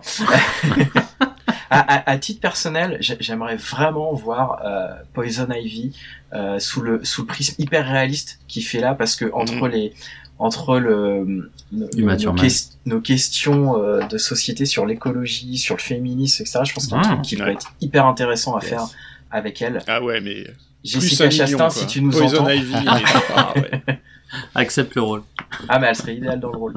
Euh, et avant de voir le film, j'avais pensé à un, à un autre ennemi qui est pas très connu, qui s'appelle Anarchy. Euh, mais finalement, Riddler rejoint un petit peu aussi ce côté euh, Anarchy, D'accord. euh, qui est lui-même déjà un peu quelque part proche du Joker, puisque euh, c'est le fou ana- anarchiste, etc. Après, euh, je parlais tout à l'heure du film euh, le, le fantôme masqué, ce serait, euh, ce serait très appréciable aussi euh, si ça pouvait faire son apparition, mais bon. En tout cas, pour l'instant, ce qui est confirmé, voilà, c'est cette série sur le GCPD, et ce qui est en projet, c'est cette série sur le pingouin, et ce, cet hypothétique deuxième film, mais vu les retours euh, critiques qui, qui ont commencé à fuiter, euh, et, euh, et vu les, les coûts, euh, enfin, le, le film a pas coûté entre guillemets très cher, il a coûté que 100 millions de, de dollars. Euh, donc après, il faut rajouter le marketing, la promo, qui doit être autour de 50 à peu près. Je pense que ce sera très très vite euh, rentabilisé et donc euh, ça engendrera forcément. Ah, c'est sûr. Ah, Il y, a- y y beaucoup de hype dans Euh, tout cas. On a bien envie de voir. La Ouais. série sur GCPD, elle sort quand? On sait? Ouais, elle est même pas Ah ok, commencée d'accord, d'accord. Mais par contre, elle est confirmée. c'est HBO. Ça, c'est top. Ouais. Mais du, du coup, ça, ça permet de. C'est- Alors c'est c'est HBO Ouais. Max. Oui, c'est ça, ouais. C'est un petit peu Ouais. différent, mais bon, en général, Ouais, c'est quand même c'est- synonyme de C'est qualité. ça, exact. C'est. Et puis Bon, Matt bah, Reeves reste à la production, euh, peut-être showrunner. Donc, Pour, enfin, pour rebondir là-dessus deux secondes, euh, euh, Gotham City, vous connaissez l'origine? Non? Alors en fait, en fait, Bill Finger, qui est le, le- le scénariste original de Batman, qui est, inven- qui est un des inventeurs de Batman, donc, euh, il- il- au début, il, il allait l'appeler Civic City. Il voulait, il voulait pas l'appeler New York ou quelque chose, il- il- il- parce que euh, il voulait que ce soit une ville euh, où à peu près tout le monde peut se peut s'identifier. Euh, et en fait, il voulait l'appeler Civic City, Coast City, tout ça, puis il aimait pas le nom. Et puis à un moment, il est tombé sur, euh, sur, euh, dans, le phone book de New York avec un, truc avec marqué Gotham Jewelers. Les, les Gotham. Il a dit c'est ça, c'est le nom. Gotham City. Et hop, il a, il a décidé Gotham City. Et il se trouve qu'en fait, Gotham, c'est un des vieux surnoms de New York qui date des années euh, 1800. Euh, C'était ça l'histoire. Voilà. Et ça, et ça se situe dans le New Jersey. Donc pas loin de New York de toute façon. Je croyais que C'est tu, bon, je, je croyais que t'allais refaire une vanne. Je m'attendais pas à une pastille Ouais, informatique. moi aussi. Non, non, non, non. Je suis presque On déçu. tous dans l'attente. Désolé, désolé. Ah, Voilà. Non, non, mais moi, maintenant, attends, j'ai fait mes recherches, je place tout. Ah, ouais, c'est bonheur. Attends. Ah mais tu fais, c'est Respect. c'est top, tu fais bien. Respect, respect, respect. Mais du coup, pour, euh, pour continuer, si on peut, t'es en train de parler des, des deux Yes. prochaines séries. Niveau, niveau du, des séries de la, de cette galaxie, en fait, Batman, c'est, pour, pour nous et pour tout le monde, en fait, c'est quoi les, les top flops? Qu'est-ce que, qu'est-ce que vous, bah, moi, pour moi, t'en as parlé, la série animée Batman sur France 3, euh, je l'ai trouvée folle à l'époque. Et, et elle était déjà avec un, un côté très, il y avait une, une noirceur qui, Ouais. qui fonctionnait pour les enfants. Et je trouvais que c'était génial parce que Complètement. t'avais ce côté hyper, euh, ouais, sombre et, et ça passait. Mais c'était pas genre non, les enfants peuvent pas l'avoir, c'est trop. C'est trop. Je l'ai revu ouais. euh, récemment euh, sous le prisme d'adulte qui a grandi, qui connaît aussi les comics et c'est toujours aussi efficace quoi. Et C'est pas ju- ça c'est pas juste la petite Madeleine de Proust. euh, C'est il y a, il y a vraiment c'est super bien écrit. Il y a des épisodes qui sont super émouvants. Il y en a d'autres qui sont super intrigants. Enfin en termes de détective aussi. Enfin voilà. Pardon, je crois que je t'ai coupé euh, Bertrand. Non, non, euh, non, non, c'est, c'est, c'est, pas grave parce que j'allais, j'allais rebondir sur autre chose, donc c'est bien que t'aies pu approfondir sur le, sur cette série-là. Non, non, j'allais, j'allais parler de Gotham, la, la série Gotham euh, qui est plus Mhm. récente, euh, qui, euh, qui est une sorte de, de, de, de, de jeunesse de, de Bruce Wayne et de, de Gordon. genèse des, des genèse des des vilains, des ennemis de Batman, euh, euh, qui est qui est vachement intéressante, qui a qui a eu des saisons euh, inférieures à d'autres, mais euh, globalement c'est euh, c'était une série vachement euh, vachement intéressante. Notamment euh, le, le, le pingouin est Oui. superbe dans cette série. Et même, euh, même le Sphinx aussi, qui était, qui était pas mal. Euh, après, Gotham, euh, alors je, je me fais un petit coup d'autopromo. J'ai écrit un très long papier euh, dessus qui s'appelle euh, Sans peur et sans reproche. Je vous laisse savoir où il y a le chiffre 100 dans, dans, dans ce titre. Euh, la, la série, en fait, ce qui est très pénible, c'est que elle est, elle est très inégale, mais elle montre Ouais. des trucs qui sont vraiment très très bien, et d'autres qui sont vraiment très très mauvais, et d'autres qui sont plutôt bien, et d'autres qui sont plutôt mauvais. Et au final, faudrait réduire la série qu'à deux saisons en piochant Ouais. vraiment dans ce qui, dans Ouais. ce qui est bon. Exactement. ouais. Et, euh, et du coup, on s'est retrouvé avec des épisodes. Alors déjà, tout- toute la première saison, euh, c'était un épisode égale une enquête. Ça avait pas trop d'intérêt. Ils créaient des méchants un peu exprès. Mm. Ou au contraire, ils essayaient déjà de caser tous les liens de parenté possibles avec les futurs méchants. Donc il y, a, Ouais. il y avait des trucs complètement improbables. Euh, par contre, ils ont créé un peu une nouvelle itération du Joker euh, sur un mec qui a, qui a- enfin deux frères jumeaux. Ouais. Euh, ça, c'était Ouais. vachement, c'était plutôt plutôt Yes. sympa. Euh, après, il y a aussi des gros problèmes de casting. Et le problème, c'est que Mm. c'est justement les, les personnages principaux qui ont été mal castés, à mon sens. Euh, le jeune Bruce Wayne, qui est tête à claque, insupportable et euh, Ouais, ouais, ouais. imbuvable. Ouais, enfin, c'est c'est plus sur les vilains et sur leurs arcs respectifs euh, que qu'il y avait des choses intéressantes. Je pense. De, de, de mémoire, parce que j'ai j'ai regardé la série qu'une seule fois, c'était la, la saison 2 était plutôt chouette, avec un, un filaire, euh, je crois qu'il y avait peut-être les- la, la cour des hiboux à l'époque déjà, et puis il y avait... euh, il y avait d'autres choses avec euh, Al Ghul. Je, je sais plus très bien, mais de mémoire, la, la, Ouais. la saison 2 était vraiment euh, celle que j'avais trouvée la plus intéressante, la plus palpitante. Euh, par contre, faut reconnaître un truc, c'est que c'était assez soigné d'un point de vue esthétique.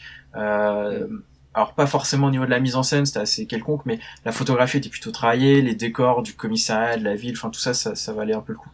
Mais après, voilà, est-ce qu'on va s'enfiler plus de 100 épisodes pour voir tout? En fait, faut, faut, faut trouver le, le best-of un petit peu de, de tout ça. Mais euh, bon. J'avais Ouais, essayé. non, mais ouais, euh, les, ouais. les- ce qu'il y a de bien, c'est que les- le- la qualité est quand même plutôt concentrée dans les, dans les premières saisons. Donc, euh, on peut, on peut s'arrêter à tout moment. et Quand l'ennui prend, on peut s'arrêter de le regarder. J'avais essayé. euh, ouais, moi j'avais vraiment. J'étais chaud. Yes. Je crois que j'avais fait ouais un épisode et j'avais fait non, Ah ouais, je, ne peux pas. Mais je crois que dès le début, tu vois très très vite Catwoman, mais super rapidement, Oui. qui regarde Batman de haut et j'étais là. Mais c'est quoi cette blague quoi? Il- il- Ils ont 10 rien, ans rien et- que le concept de faire, hey, tu sais quoi, on va mettre tout de suite là, le machin, il est petit, et puis il y a des parents, et puis il y a Catwoman qui les regarde directement, et t'es là, mais laisse, laisse les personnages doucement arriver, tu peux pas tout de suite les, Ouais, les a- balancer en 2-2, quoi. Et du coup, ça m'avait, je vas-y, laisse Il y a, y, y, y zéro subtilité et ils ont voulu trop rapidement effectivement placer euh, tout le corpus euh, de termes euh, liés à Batman et à, sa mythologie au lieu de prendre son temps. Mais je trouve qu'ils ont appris de leur erreur justement milieu fin de saison 1 pour ensuite Ouais. faire la, la 2 qui je leur dis est, je pense la meilleure puis après la 3 qui était pas mal aussi. Euh, la 4 ouais ça allait je crois que la, la 5 ils ont voulu refaire The Dark Knight Rises mais en version cheap avec le le Bane low cost euh, qui se vantait de s'inspirer de Tom Hardy alors que ça faisait même pas deux ans qu'on enfin bref il y a plein de choses qui ne vont pas dans cette série mais il y en a qui sont quand même euh, qui vont Qui valent le coup. Ouais, enfin, Mais c'est, c'est ce que je dis tout le temps à Bertrand, parce que Bertrand est souvent hyper négatif. Je dis qu'il y a toujours du bon dans les trucs. Il y a toujours- bah là c'est l'inverse tu vois là c'est toi du mauvais. Oui. ouais j'avoue euh, que je me suis j'avais regardé à la base en tant que fan de Batman je, je voulais le voir et je crois que j'ai attendu qu'il y ait eu quatre saisons de diffusées pour tout revoir, un peu en me forçant, en me disant bon, faut quand même que j'en parle sur mon site parce que c'est Batman, Mm. etc. Bon, il y a des, comme j'ai été pris dedans des fois, ça allait, mais euh, mais voilà, sinon j'y serais peut-être pas allé à fond. quoi. C'est comme euh, Batwoman euh, du euh, de l'Arrowverse euh, de la chaîne CW et toutes leurs autres séries. Je regarde juste un petit peu ce qui se connecte à Batman pour être au courant et éventuellement en parler, mais dans les faits, c'est vraiment pas terrible quoi.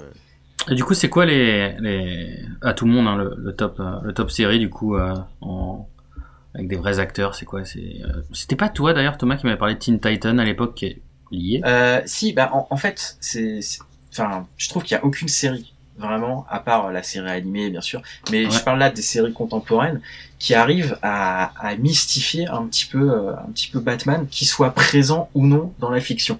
Parce que dans, dans l'Arrowverse dont on parlait avec Batman, il est pas présent. Mm. Dans Gotham, euh, il est encore trop jeune. Et effectivement, dans la, la série sur les Titans, alors il y a Bruce Wayne qui est là. Alors il y a une superbe scène euh, dans le dernier épisode de la saison 1 où tu vois euh, une espèce de d'uchronie, enfin d'utopie plutôt, ou euh, enfin dystopie plutôt, voilà, où il y a euh, où il y a un Batman euh, sous costume qui désingue tout le monde, c'était vachement bien fichu, etc. Mais après la série, elle avance avec des personnages qui font partie donc de DC Comics. Mhm. Le Batman le plus connu, c'est euh, c'est Nightwing qui est là, Yes.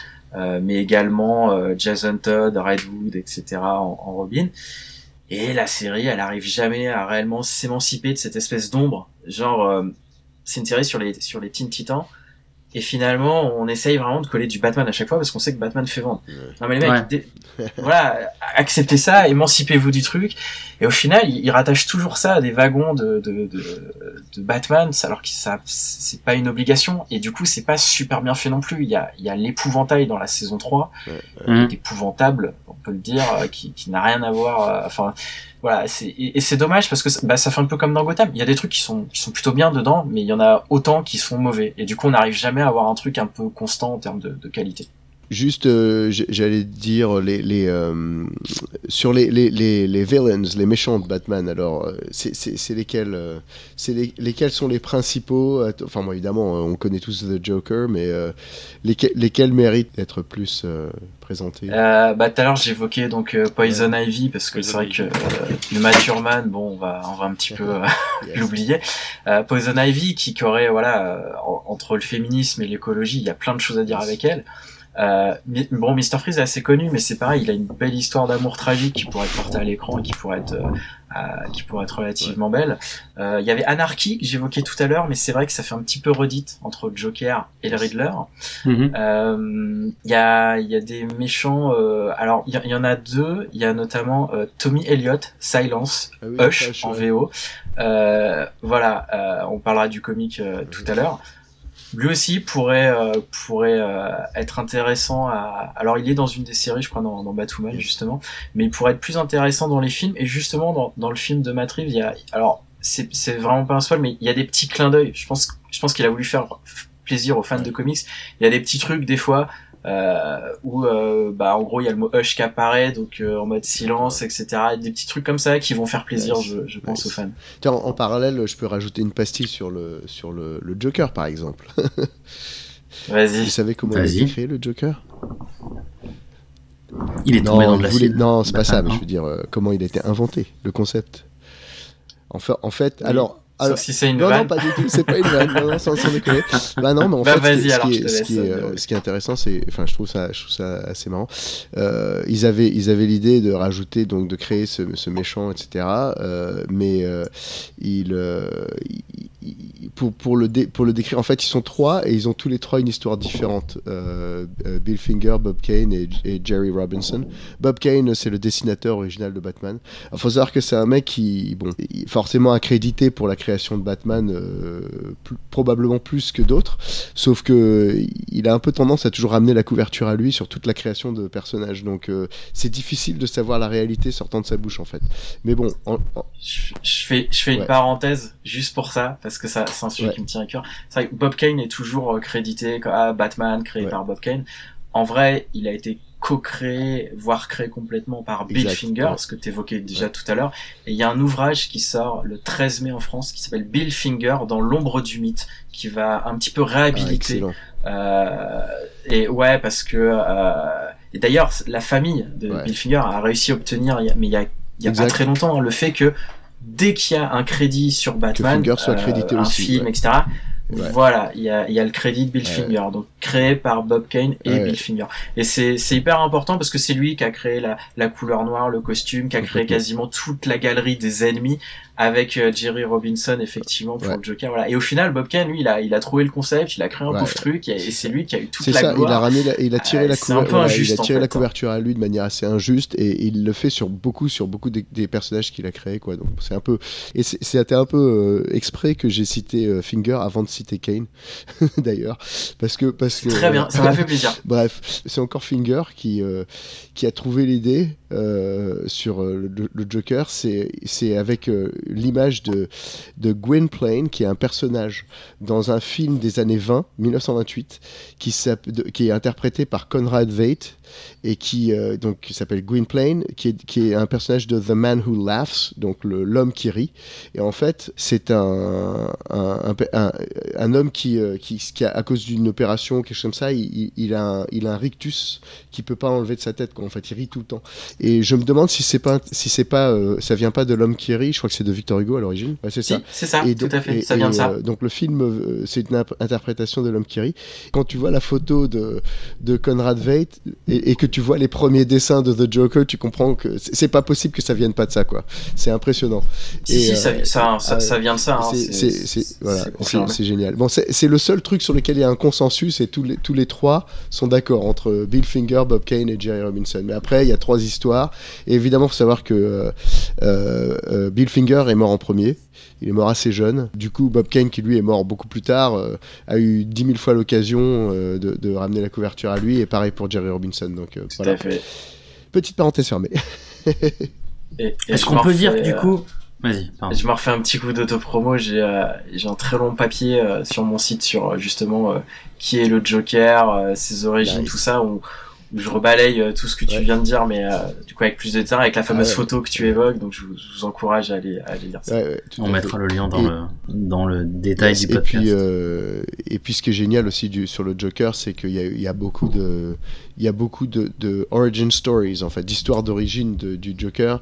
Euh, il y en a plusieurs. Et, euh, et c'est- comme tu expliquais, Bertrand, c'est assez accepté qu'il y a, il y a cette, euh, cette autorisation, enfin, que les auteurs se sont donnés à réinventer un peu le Joker.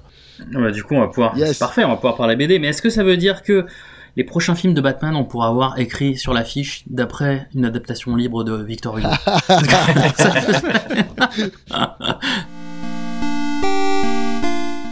a- Non, mais eu- il y a BD, eu une bande adaptation, dessinée. euh, Oui. je, je refais une parenthèse. Il y a eu une adaptation cinéma par euh, je sais plus quel réalisateur français de, de justement l'homme qui rit. Euh, et, je, et je me demande si c'était pas Gaspard Ulliel qui jouait d'ailleurs euh, Ah ouais. cet acteur qui, qui ressemble du coup au Joker puisqu'en fait euh, il a il a le sourire avec les, les cicatrices etc. Euh, et c'est vrai quand tu vois le film, euh, tu te dis ah mais ça ressemble, ça ressemble au Joker ce truc. Donc ça, ça fait vrai. sens aussi avec. Euh... le, le film était était pas ouais. ouf quoi. Ouais c'est ça, il y a une petite vibe de Crow. Alors, euh, pour parler aussi Bande de, de, de ouais. comics, il y, a un- il y a un truc que j'apprécie beaucoup sur euh, ton site, euh, rappelons-le, comicsbatman.fr, Yes. euh, c'est qu'il y a une rubrique par où commencer, Complètement. et ça c'est vachement important, euh, parce que il y a tellement de choses que Ouais. ça, ça peut être un peu intimidant, hein, c'est euh, c'est- le problème des comics en général. C'est le gros voilà. Et c'est le vachement problème. bien Et d'avoir les ça. incontournables aussi. C'est le ouais. gros problème. Et du coup, fait. comment faire? Parce que là, bande dessinée, c'est vrai que. Alors, t'as associé au, au Batman qui arrive, mais aussi. Qui ce serait quoi pour toi la, la carte au trésor pour pouvoir commencer sans être perdu? Alors, juste déjà, parce que c'est vrai que par où commencer, c'est une évidence, et, euh, faut être guidé, mais après, c'est pas grave de commencer par un comics euh, qui est pas forcément un indispensable ou autre, puisque c'est ce qui t'emmène dans ce monde-là. Et ensuite, tu fais tes recherches, tu découvres et tu lis d'autres choses, et voilà. Après, euh, pour, pour, pour lire Batman, alors justement, c'est intéressant parce que il y a, de- pour la promotion du film, il Mhm. y a Matt Reeves qui parle de sept comics qui l'ont inspiré. Nice. Et euh, sur les sur les sept, il y en a euh, il y en a quatre voire cinq qui sont un petit peu le, le, le pack de débutants pour euh, découvrir le début de Batman. Donc du coup, c'est c'est plutôt Ouais. une bonne chose. Ça Maintenant bien. maintenant que j'ai vu le film, je suis pas trop d'accord avec cette sélection. Ah, et, et je ne comprends pas pourquoi il n'a pas cité une autre série, mais j'en ai parlé tout à l'heure, je vais je vais revenir plus, Yes. plus longuement. Euh, Ouais. tout, tout simplement, donc déjà pour, pour euh, débuter les comics Batman, euh, la base en fait c'est tout simplement année 1 qui a été écrit par euh, Frank Miller, euh, qui date de 1987. On est à cette époque dans, dans les comics, euh, juste après euh, The Dark Knight Returns, qui a révolutionné le médium, ainsi que Watchmen. Donc on est Mhm. dans une approche beaucoup plus sombre. Et, euh, et du coup, Miller reprend un petit peu les origines de Batman. Et année 1, c'est très simple, hein, c'est quatre chapitres, c'est très court. Euh, c'est James Gordon qui revient à Gotham City, enfin qui arrive à Gotham City, et Bruce Wayne qui revient lui à Gotham City, qui fait ses premiers pas en Batman. Et c'est sur un prisme pareil, hyper réaliste. Gotham, c'est c'est sale, c'est poisseux, c'est violent, il y a plein de corruption. Donc ça a servi de fondation un petit peu pour Batman Begins, un peu plus pour The Batman, Matt Reeves l'évoque hein, d'ailleurs dans, dans ses sources d'inspiration, pour ce côté, encore une fois, euh, réaliste, plausible, très terre à terre, Yes. etc. Donc c'est bah, euh, juste pour euh, parce que Ouais. j'étais en train de chercher justement de je, je, je regardais tout ça. J'ai c'est Batman année 1 ou Batman Earth One? Parce que moi j'ai trouvé Batman Earth One mais c'est peut-être Alors totalement c'est différent. c'est alors c'est Year One, donc année 1. Year One. D'accord. Earth One, c'est C'est- c'est une autre série et justement c'est c'est celle euh, que j'évoquais tout à l'heure, euh, qui, Oui. est en, qui est en trois volumes, euh, qui est pas dans la continuité classique. Ça, ça, c'est ce qu'on évoquait avec les comics. C'est ça qui est bien, c'est que tu peux créer un peu des des, des choses, des Elseworlds comme ils disent. Donc euh, en gros des mondes parallèles ou des autres itérations de Batman et donc voilà. Et du coup, euh, Terre 1, c'est euh, Jeff Jones qui fait un Batman mais vraiment comme s'il existait dans notre monde. Il y, a, y a pas de super pouvoir, c'est il se casse la gueule, il est il est impulsif, il est inexpérimenté, euh, il se fait mettre des mandales euh, par Alfred euh, qui, est, euh, qui est avec sa canne. Enfin bref, euh, c'est et, ça pour moi vraiment les, trois tomes de ça, je trouve que ça a vraiment nourri le film. Sur différents aspects. Alors certains évidents, hein, comme le côté euh, débutant, premier pas, euh, Batman encore euh, inexpérimenté, tout ça, et sur d'autres que je dévoile pas, qui sont un peu plus, on va dire, liés à l'intrigue du film. Mhm. Mais euh, voilà, c'est c'est une bonne série. Après, c'est pas forcément la série avec laquelle commencer, parce que c'est pas une série euh, qui s'inscrit dans la, la continuité, la, la chronologie, on va dire, euh, de Batman, puisqu'il y a malgré tout un peu une- un suivi chronologique dans ses histoires et ses aventures notamment avec les différents Robins qui vont se succéder. Batman a un fils également, un fils biologique, Damien Wayne. Enfin voilà, il y a pas mal de choses. Mais je reviens sur les sur les comics pour bien débuter et qui font partie aussi des inspirations de Reeves. Il y a euh, le diptyque Un long Halloween, Amère Victoire. Donc Long Halloween et Dark Victory Ouais. par euh, Jeff Lobb et Tim Sale. Euh, ça, c'est super bien parce que euh, un long Halloween, c'est une longue enquête fleuve avec un tueur en série qui sévit à chaque fête nationale, donc euh, Halloween, Noël, Thanksgiving, etc. Euh, on a plutôt les, la mafia comme ennemi, donc on retrouve euh, Maroni, Falcon. Il y a aussi Mhm. la, la galerie de ses ennemis classiques qui apparaît. Le truc, c'est hyper palpitant. Il y a des rebondissements. Enfin, c'est vraiment bien bien fichu. Euh, Il y, a, il y a une euh, il y a une patte graphique hyper singulière, euh, très Ouais. noire aussi. euh, Ça m'avait étonné, j'avais essayé de le lire celui-là, c'était celui qui m'avait le plus euh, étonné. Enfin, c'était un style auquel je m'attendais pas comparé aux autres où c'est plus. Ouais, tout à fait. Là où Année 1 est, est, est- est presque proche du- d'une BD franco-belge euh, des Ouais. années 80. euh, C'est, euh, je sais plus comment il s'appelle le, dessinateur, j'ai honte. De Long Halloween? Ah, Non, de Euh, c'est 1. euh, euh, euh, merde, c'est un, c'est nom italien. Euh, euh, Oui. Mazzu- Mazzucchelli. Mazzucchelli, Mazzucchelli. voilà. David, c'est ça. Euh, et, et, et alors c'est vrai que dans un long Halloween, donc complètement accessible pour le coup pour un nouveau lecteur. Euh, c- alors ce qu'a pioché dedans euh, Matt Reeves, c'est pas du tout la même enquête, etc. C'est plus l'aspect détective au global. Euh, si ce n'est que euh, son film démarre aussi le jour d'Halloween par un meurtre, mais qui est pas du tout lié au fait que ce soit Halloween ou à une, une fête comme ça. Et puis ensuite, ils ont fait la suite à Mère Victoire, où là, il y a Robin qui fait ses premiers pas, donc euh, Robin est, est- est pas du tout évoqué dans le film. Euh, mais pareil, c'est la suite directe, donc c'est intéressant. Et puis, en marge de ça, il y avait un récit qui s'appelle Catwoman à Rome, puisque durant Amère Victoire, Catwoman, en fait, elle, elle s'éclipse du récit pendant quelques chapitres, et on découvre en fait ce qu'elle est allée faire. Elle était avec le Sphinx, donc le Riddler, à Rome. Mais ce récit-là, je le trouve moins intéressant que, que les deux autres. Euh, Matt Reeves, ensuite, il parle de deux autres titres qui sont euh, Batman Ego et Le Dernier Braquage. Les deux, ils sont signés par euh, Darwin Cook, qu'on évoquait tout à l'heure quand on parlait de Before Watchmen. Euh, Batman Ego, c'est un des premiers titres qui vraiment montrait un peu la psyché de Batman, euh, son côté hyper torturé, euh, à la fois euh, visuellement, puisqu'il conversait avec un, un immense Batman sous forme d'ombre, etc., qui le suivait, et puis euh, narrativement, puisque bah, on, on suivait un petit peu ses, ses doutes, euh, son, son mal-être, etc. Est-ce que sa croisade, elle vaut le coup? Euh, Et tout, tout ça part d'un, j'aurais j'aurais dû commencer par ça, tout ça part d'un postulat qui est très intéressant, c'est qu'il y a un sbire du Joker qui se suicide devant Batman, euh, parce qu'il a peur des représailles du Joker d'avoir failli à sa mission. Et le mec préfère se donner la mort plutôt que le Joker euh, euh, tue sa famille, etc. Et du coup, Batman se sent responsable de ça. Et c'est ça que Cook va, va ensuite euh, suivre. Euh, après, le, le, récit est assez court, c'est une soixantaine de pages. Euh, Je trouve que ça a pas super bien vieilli parce qu'on a, on a vu beaucoup d'autres comics maintenant qui parlent un petit peu plus de ça.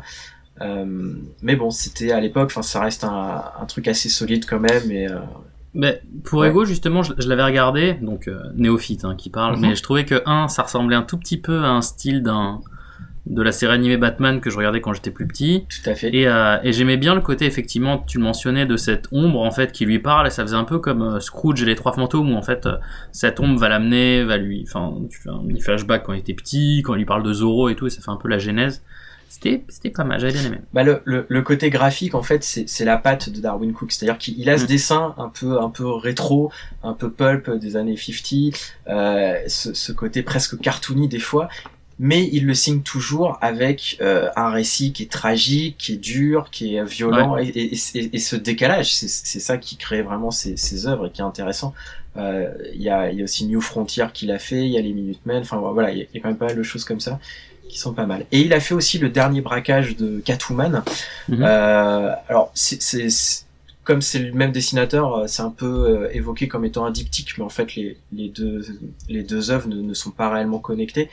Euh, ce qui est intéressant dans, dans celui-là, c'est que bah, Catwoman, en fait, elle est un peu en mode Selina Kyle, en mode mercenaire qui va faire son casse, euh, etc.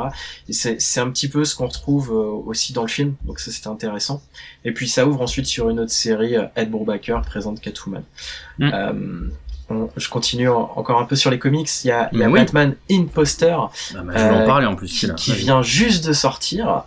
et celui-là, il est beaucoup mis en avant à, plusieurs euh, raisons euh, louables.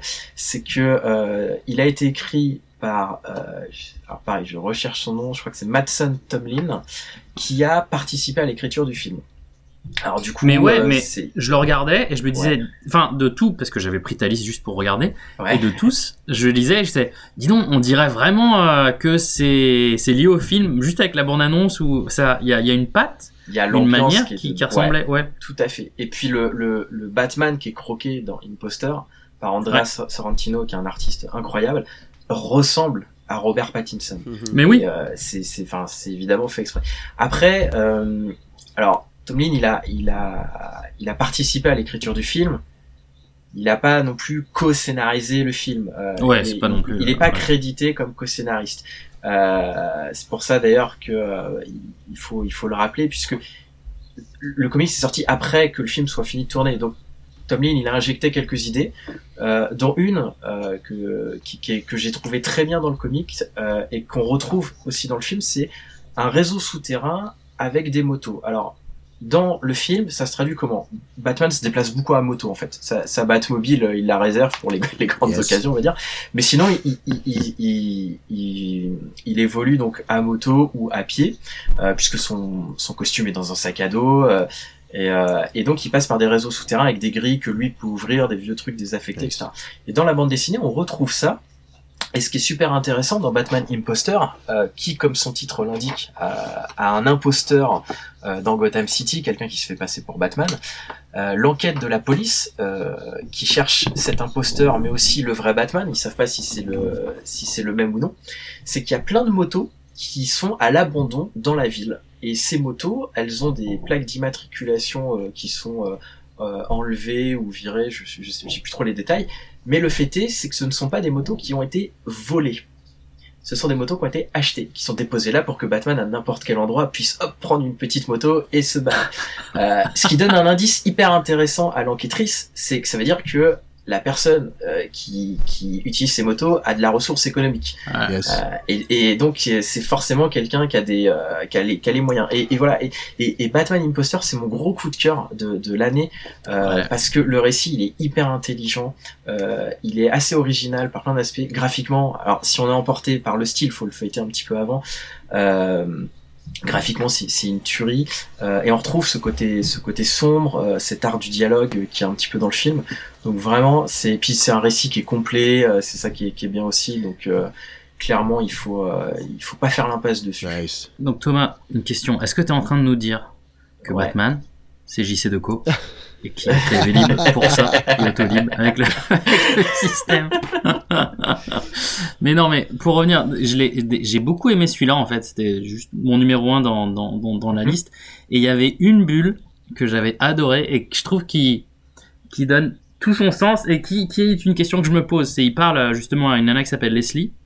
Alors je vais le traduire en français ce qui aurait pu en même temps, mais en gros, euh, Leslie voit Batman et elle lui fait, mais mec, t'es un Wayne, t'es un Bruce Wayne, si tu veux vraiment combattre le crime, il dit start a fucking foundation, donc fais une fondation, run for mayor ou run for president. Et ce qui est vrai que, elle lui dit mec, t'as, t'as, t'as tout l'argent de l'univers, si tu veux vraiment changer les choses, bah, je veux dire, tu peux le faire, tu, tu peux devenir président et vraiment changer à grande échelle.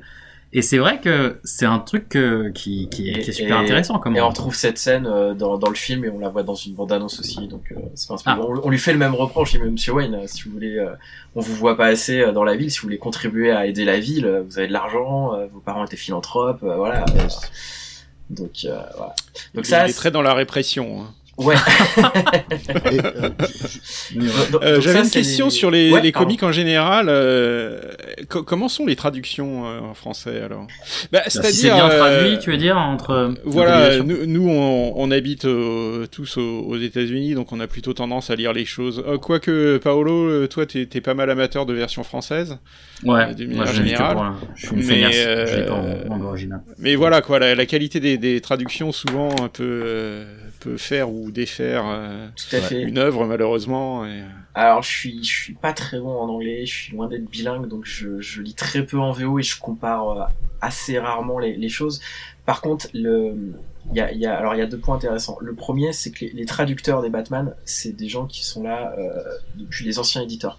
C'est souvent euh, Jean-Marc Lenné, Edmond Touriol, euh, Jérôme Wiki. euh, Il y, en a des nouveaux qui les ont rejoints, mais voilà, c'est des gens en fait qui ont suivi vraiment les aventures de Batman, la chronologie. Donc ils savent en fait quand il y a un, événement à quoi ça fait référence, etc. Donc c'est pas quelqu'un qui découvre en fait Batman au moment où il traduit. Donc ça déjà c'est hyper important.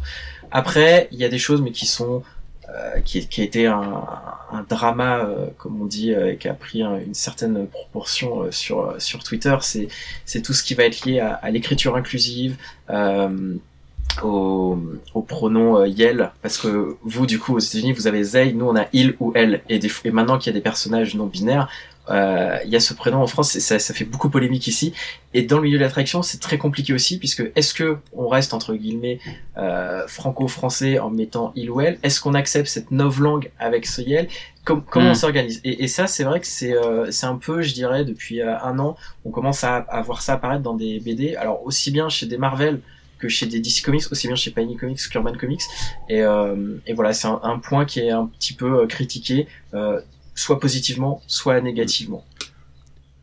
Et, mais si le si l'original fait un choix, euh, ah, tu veux dire ce choix est pas forcément tra- traductible euh, Ouais, directement. des, des fois c'est plus Ouais. compliqué, effectivement, ouais. Ouais. Il y a besoin d'une couche d'interprétation euh, culturelle ouais. qui est, ça, pas ouais. évidente. Ouais, effectivement. Donc, euh, donc effectivement, donc un bon, un bon, un bon petit palmarès de bande dessinée. Tu, tu en aurais d'autres, Thomas, à nous, à nous conseiller? Oui, bah, là on a donc vu celle de que Matt Reeves euh, conseille. Je rajoute euh, Terre 1, donc Earth One, qui était aussi euh, évoqué. On a parlé de Killing Joke, qui est aussi bien quand on débute Batman, parce que c'est un peu un monument et c'est ce qui va expliquer pourquoi Barbara Gordon elle est dans le euh, dans un fauteuil roulant. Euh, Il y a un peu les origines du Joker également dedans. Euh, ensuite, il y en a il y en a quatre autres euh, qui qui sont souvent cités.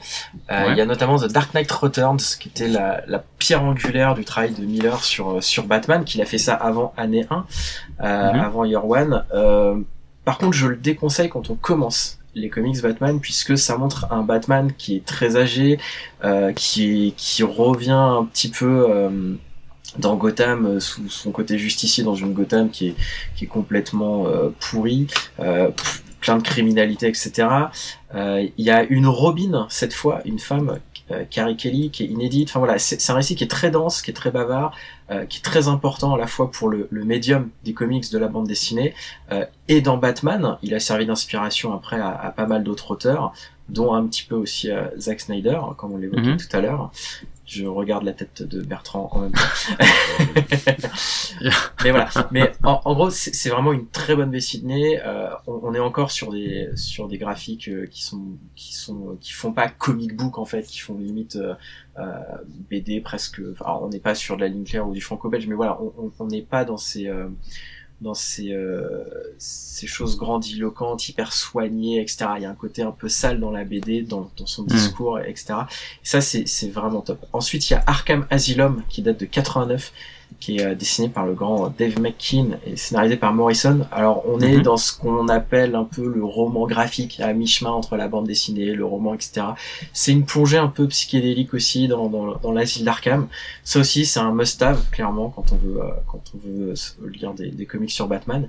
Et puis les deux derniers. Alors Juste un truc, une question. Ouais, du coup, sûr. Arkham Asylum, il est lié au jeu Euh, Pas du alors, le, le premier jeu, Arkham Asylum, du coup, s'inspirait vaguement en mode, euh, voilà, on va essayer de euh, euh, bah, cette plongée dans Arkham, euh, un peu austère, euh, un peu folle, avec un Batman euh, qui est complètement, euh, euh, comment dirais-je, qui, qui perd un peu ses moyens, etc. On, on le retrouve un peu dans le jeu vidéo, effectivement, ouais.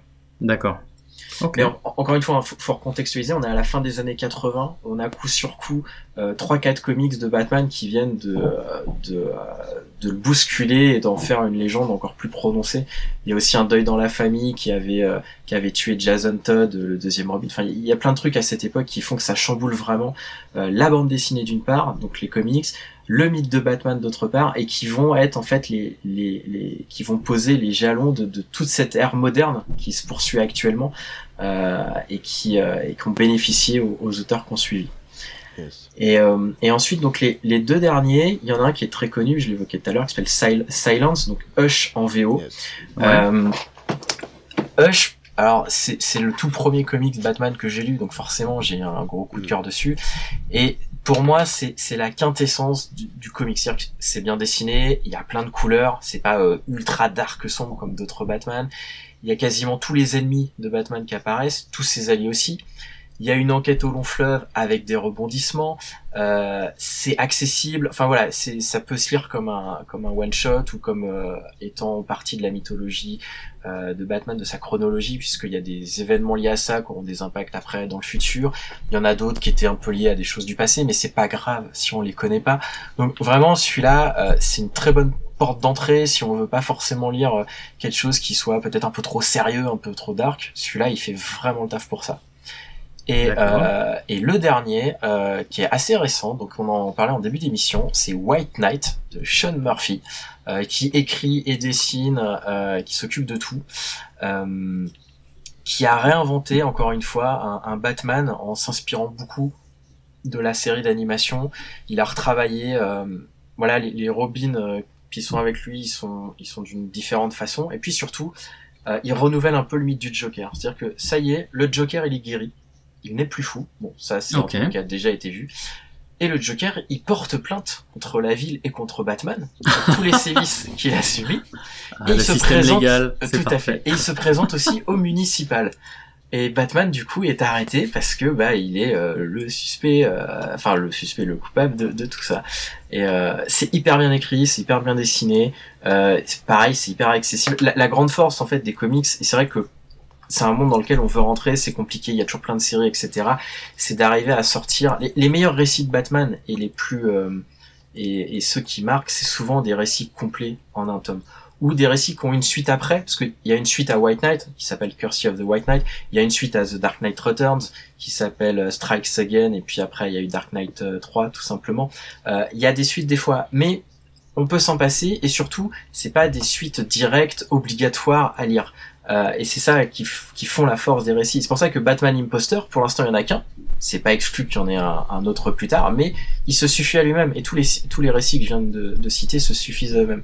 Et c'est ça qui fait vraiment leur, leur force. Bon, enfin, faut, faut quand même dire, euh, c'est c'est pas très crédible un milliardaire qui se fait arrêter pour ses crimes. D'accord. Bah, il peut se faire arrêter, après il va peut-être aller en prison. Grâce à un Ouais. très bon, une grosse palanquée d'avocats. Ok, bah écoutez, euh, merci d'abord, un grand grand merci à Thomas pour euh, cette euh, cette plongée. Euh, j'ai- j'étais quand, quand quand on avait contacté Thomas, j'étais là. Nous sommes des des nabos comparés au puits au puits de connaissances que tu possèdes. Ouais. Donc merci C'est un boulot à Ah plein ouais, temps, quoi. de nous euh, éclairer. Impressionnant Oui, quand même. hein. Ça, ça prend énormément de temps et je manque cruellement de temps malheureusement. Il y a, il y a plein d'autres comics que j'aimerais chroniquer. Puis quand on s'attaque à Batman, mécaniquement on est obligé de s'attaquer à, à la Justice League, à ses ennemis, à ses alliés, à tous les médias où il apparaît. Donc euh, c'est difficile de d'avoir juste un seul euh, un seul truc à suivre. en fait. Ouais, c'est énorme. Mais c'est Ouais, une passion, donc euh, donc euh, c'est c'est ça qui reste cool. Hum, bah, c'est génial en tout cas. Donc un grand grand merci euh, de la part du de tous les chroniqueurs de ce podcast pour avoir eu tes Mhm. tes effets sur ce sur ce film où euh, moi je- j'en peux plus. euh, il faut qu'on aille le voir. En plus la, la tragédie c'est que bah, si je me trompe pas c'est que ça sort en France d'abord. Oui. Parce que les États-Unis c'est en décalage donc euh, il faut qu'on attende. Donc tout le monde l'aura vu sauf nous en tout cas donc ça ça ça fait plaisir. En tout cas, on espère grandement avoir l'occasion d'avoir euh, tes avis éclairés sur euh, d'autres sujets. J'adorerais pouvoir échanger sur le Snyder's Cut euh, pour avoir euh, le plaisir de prendre du popcorn et regarder Bertrand réagir, car je sais que cela, ça pourrait être incroyable. non, mais si on faisait ça, faudrait que je le regarde. Ah, t'es méchant. Tu es méchant. Tu es un être vil.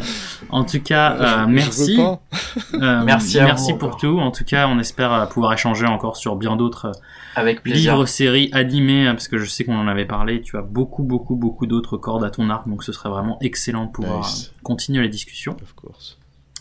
Et en tout cas, euh, bah, n'hésitez pas, en tout cas, messieurs dames euh, qui nous écoutez, euh, de, de jeter un, un œil sur, euh, de, de nous proposer d'ailleurs euh, n'importe quel livre, série, TV, jeu vidéo, ce que vous voulez dans les dans les commentaires, que ce soit Apple Podcast, Twitter, ce que vous voulez. Notre email sgpmp@outlook.com. Et sur ce, on vous souhaite une très bonne journée et un bon visionnage du Batman. À bientôt. Bye. Ciao Salut.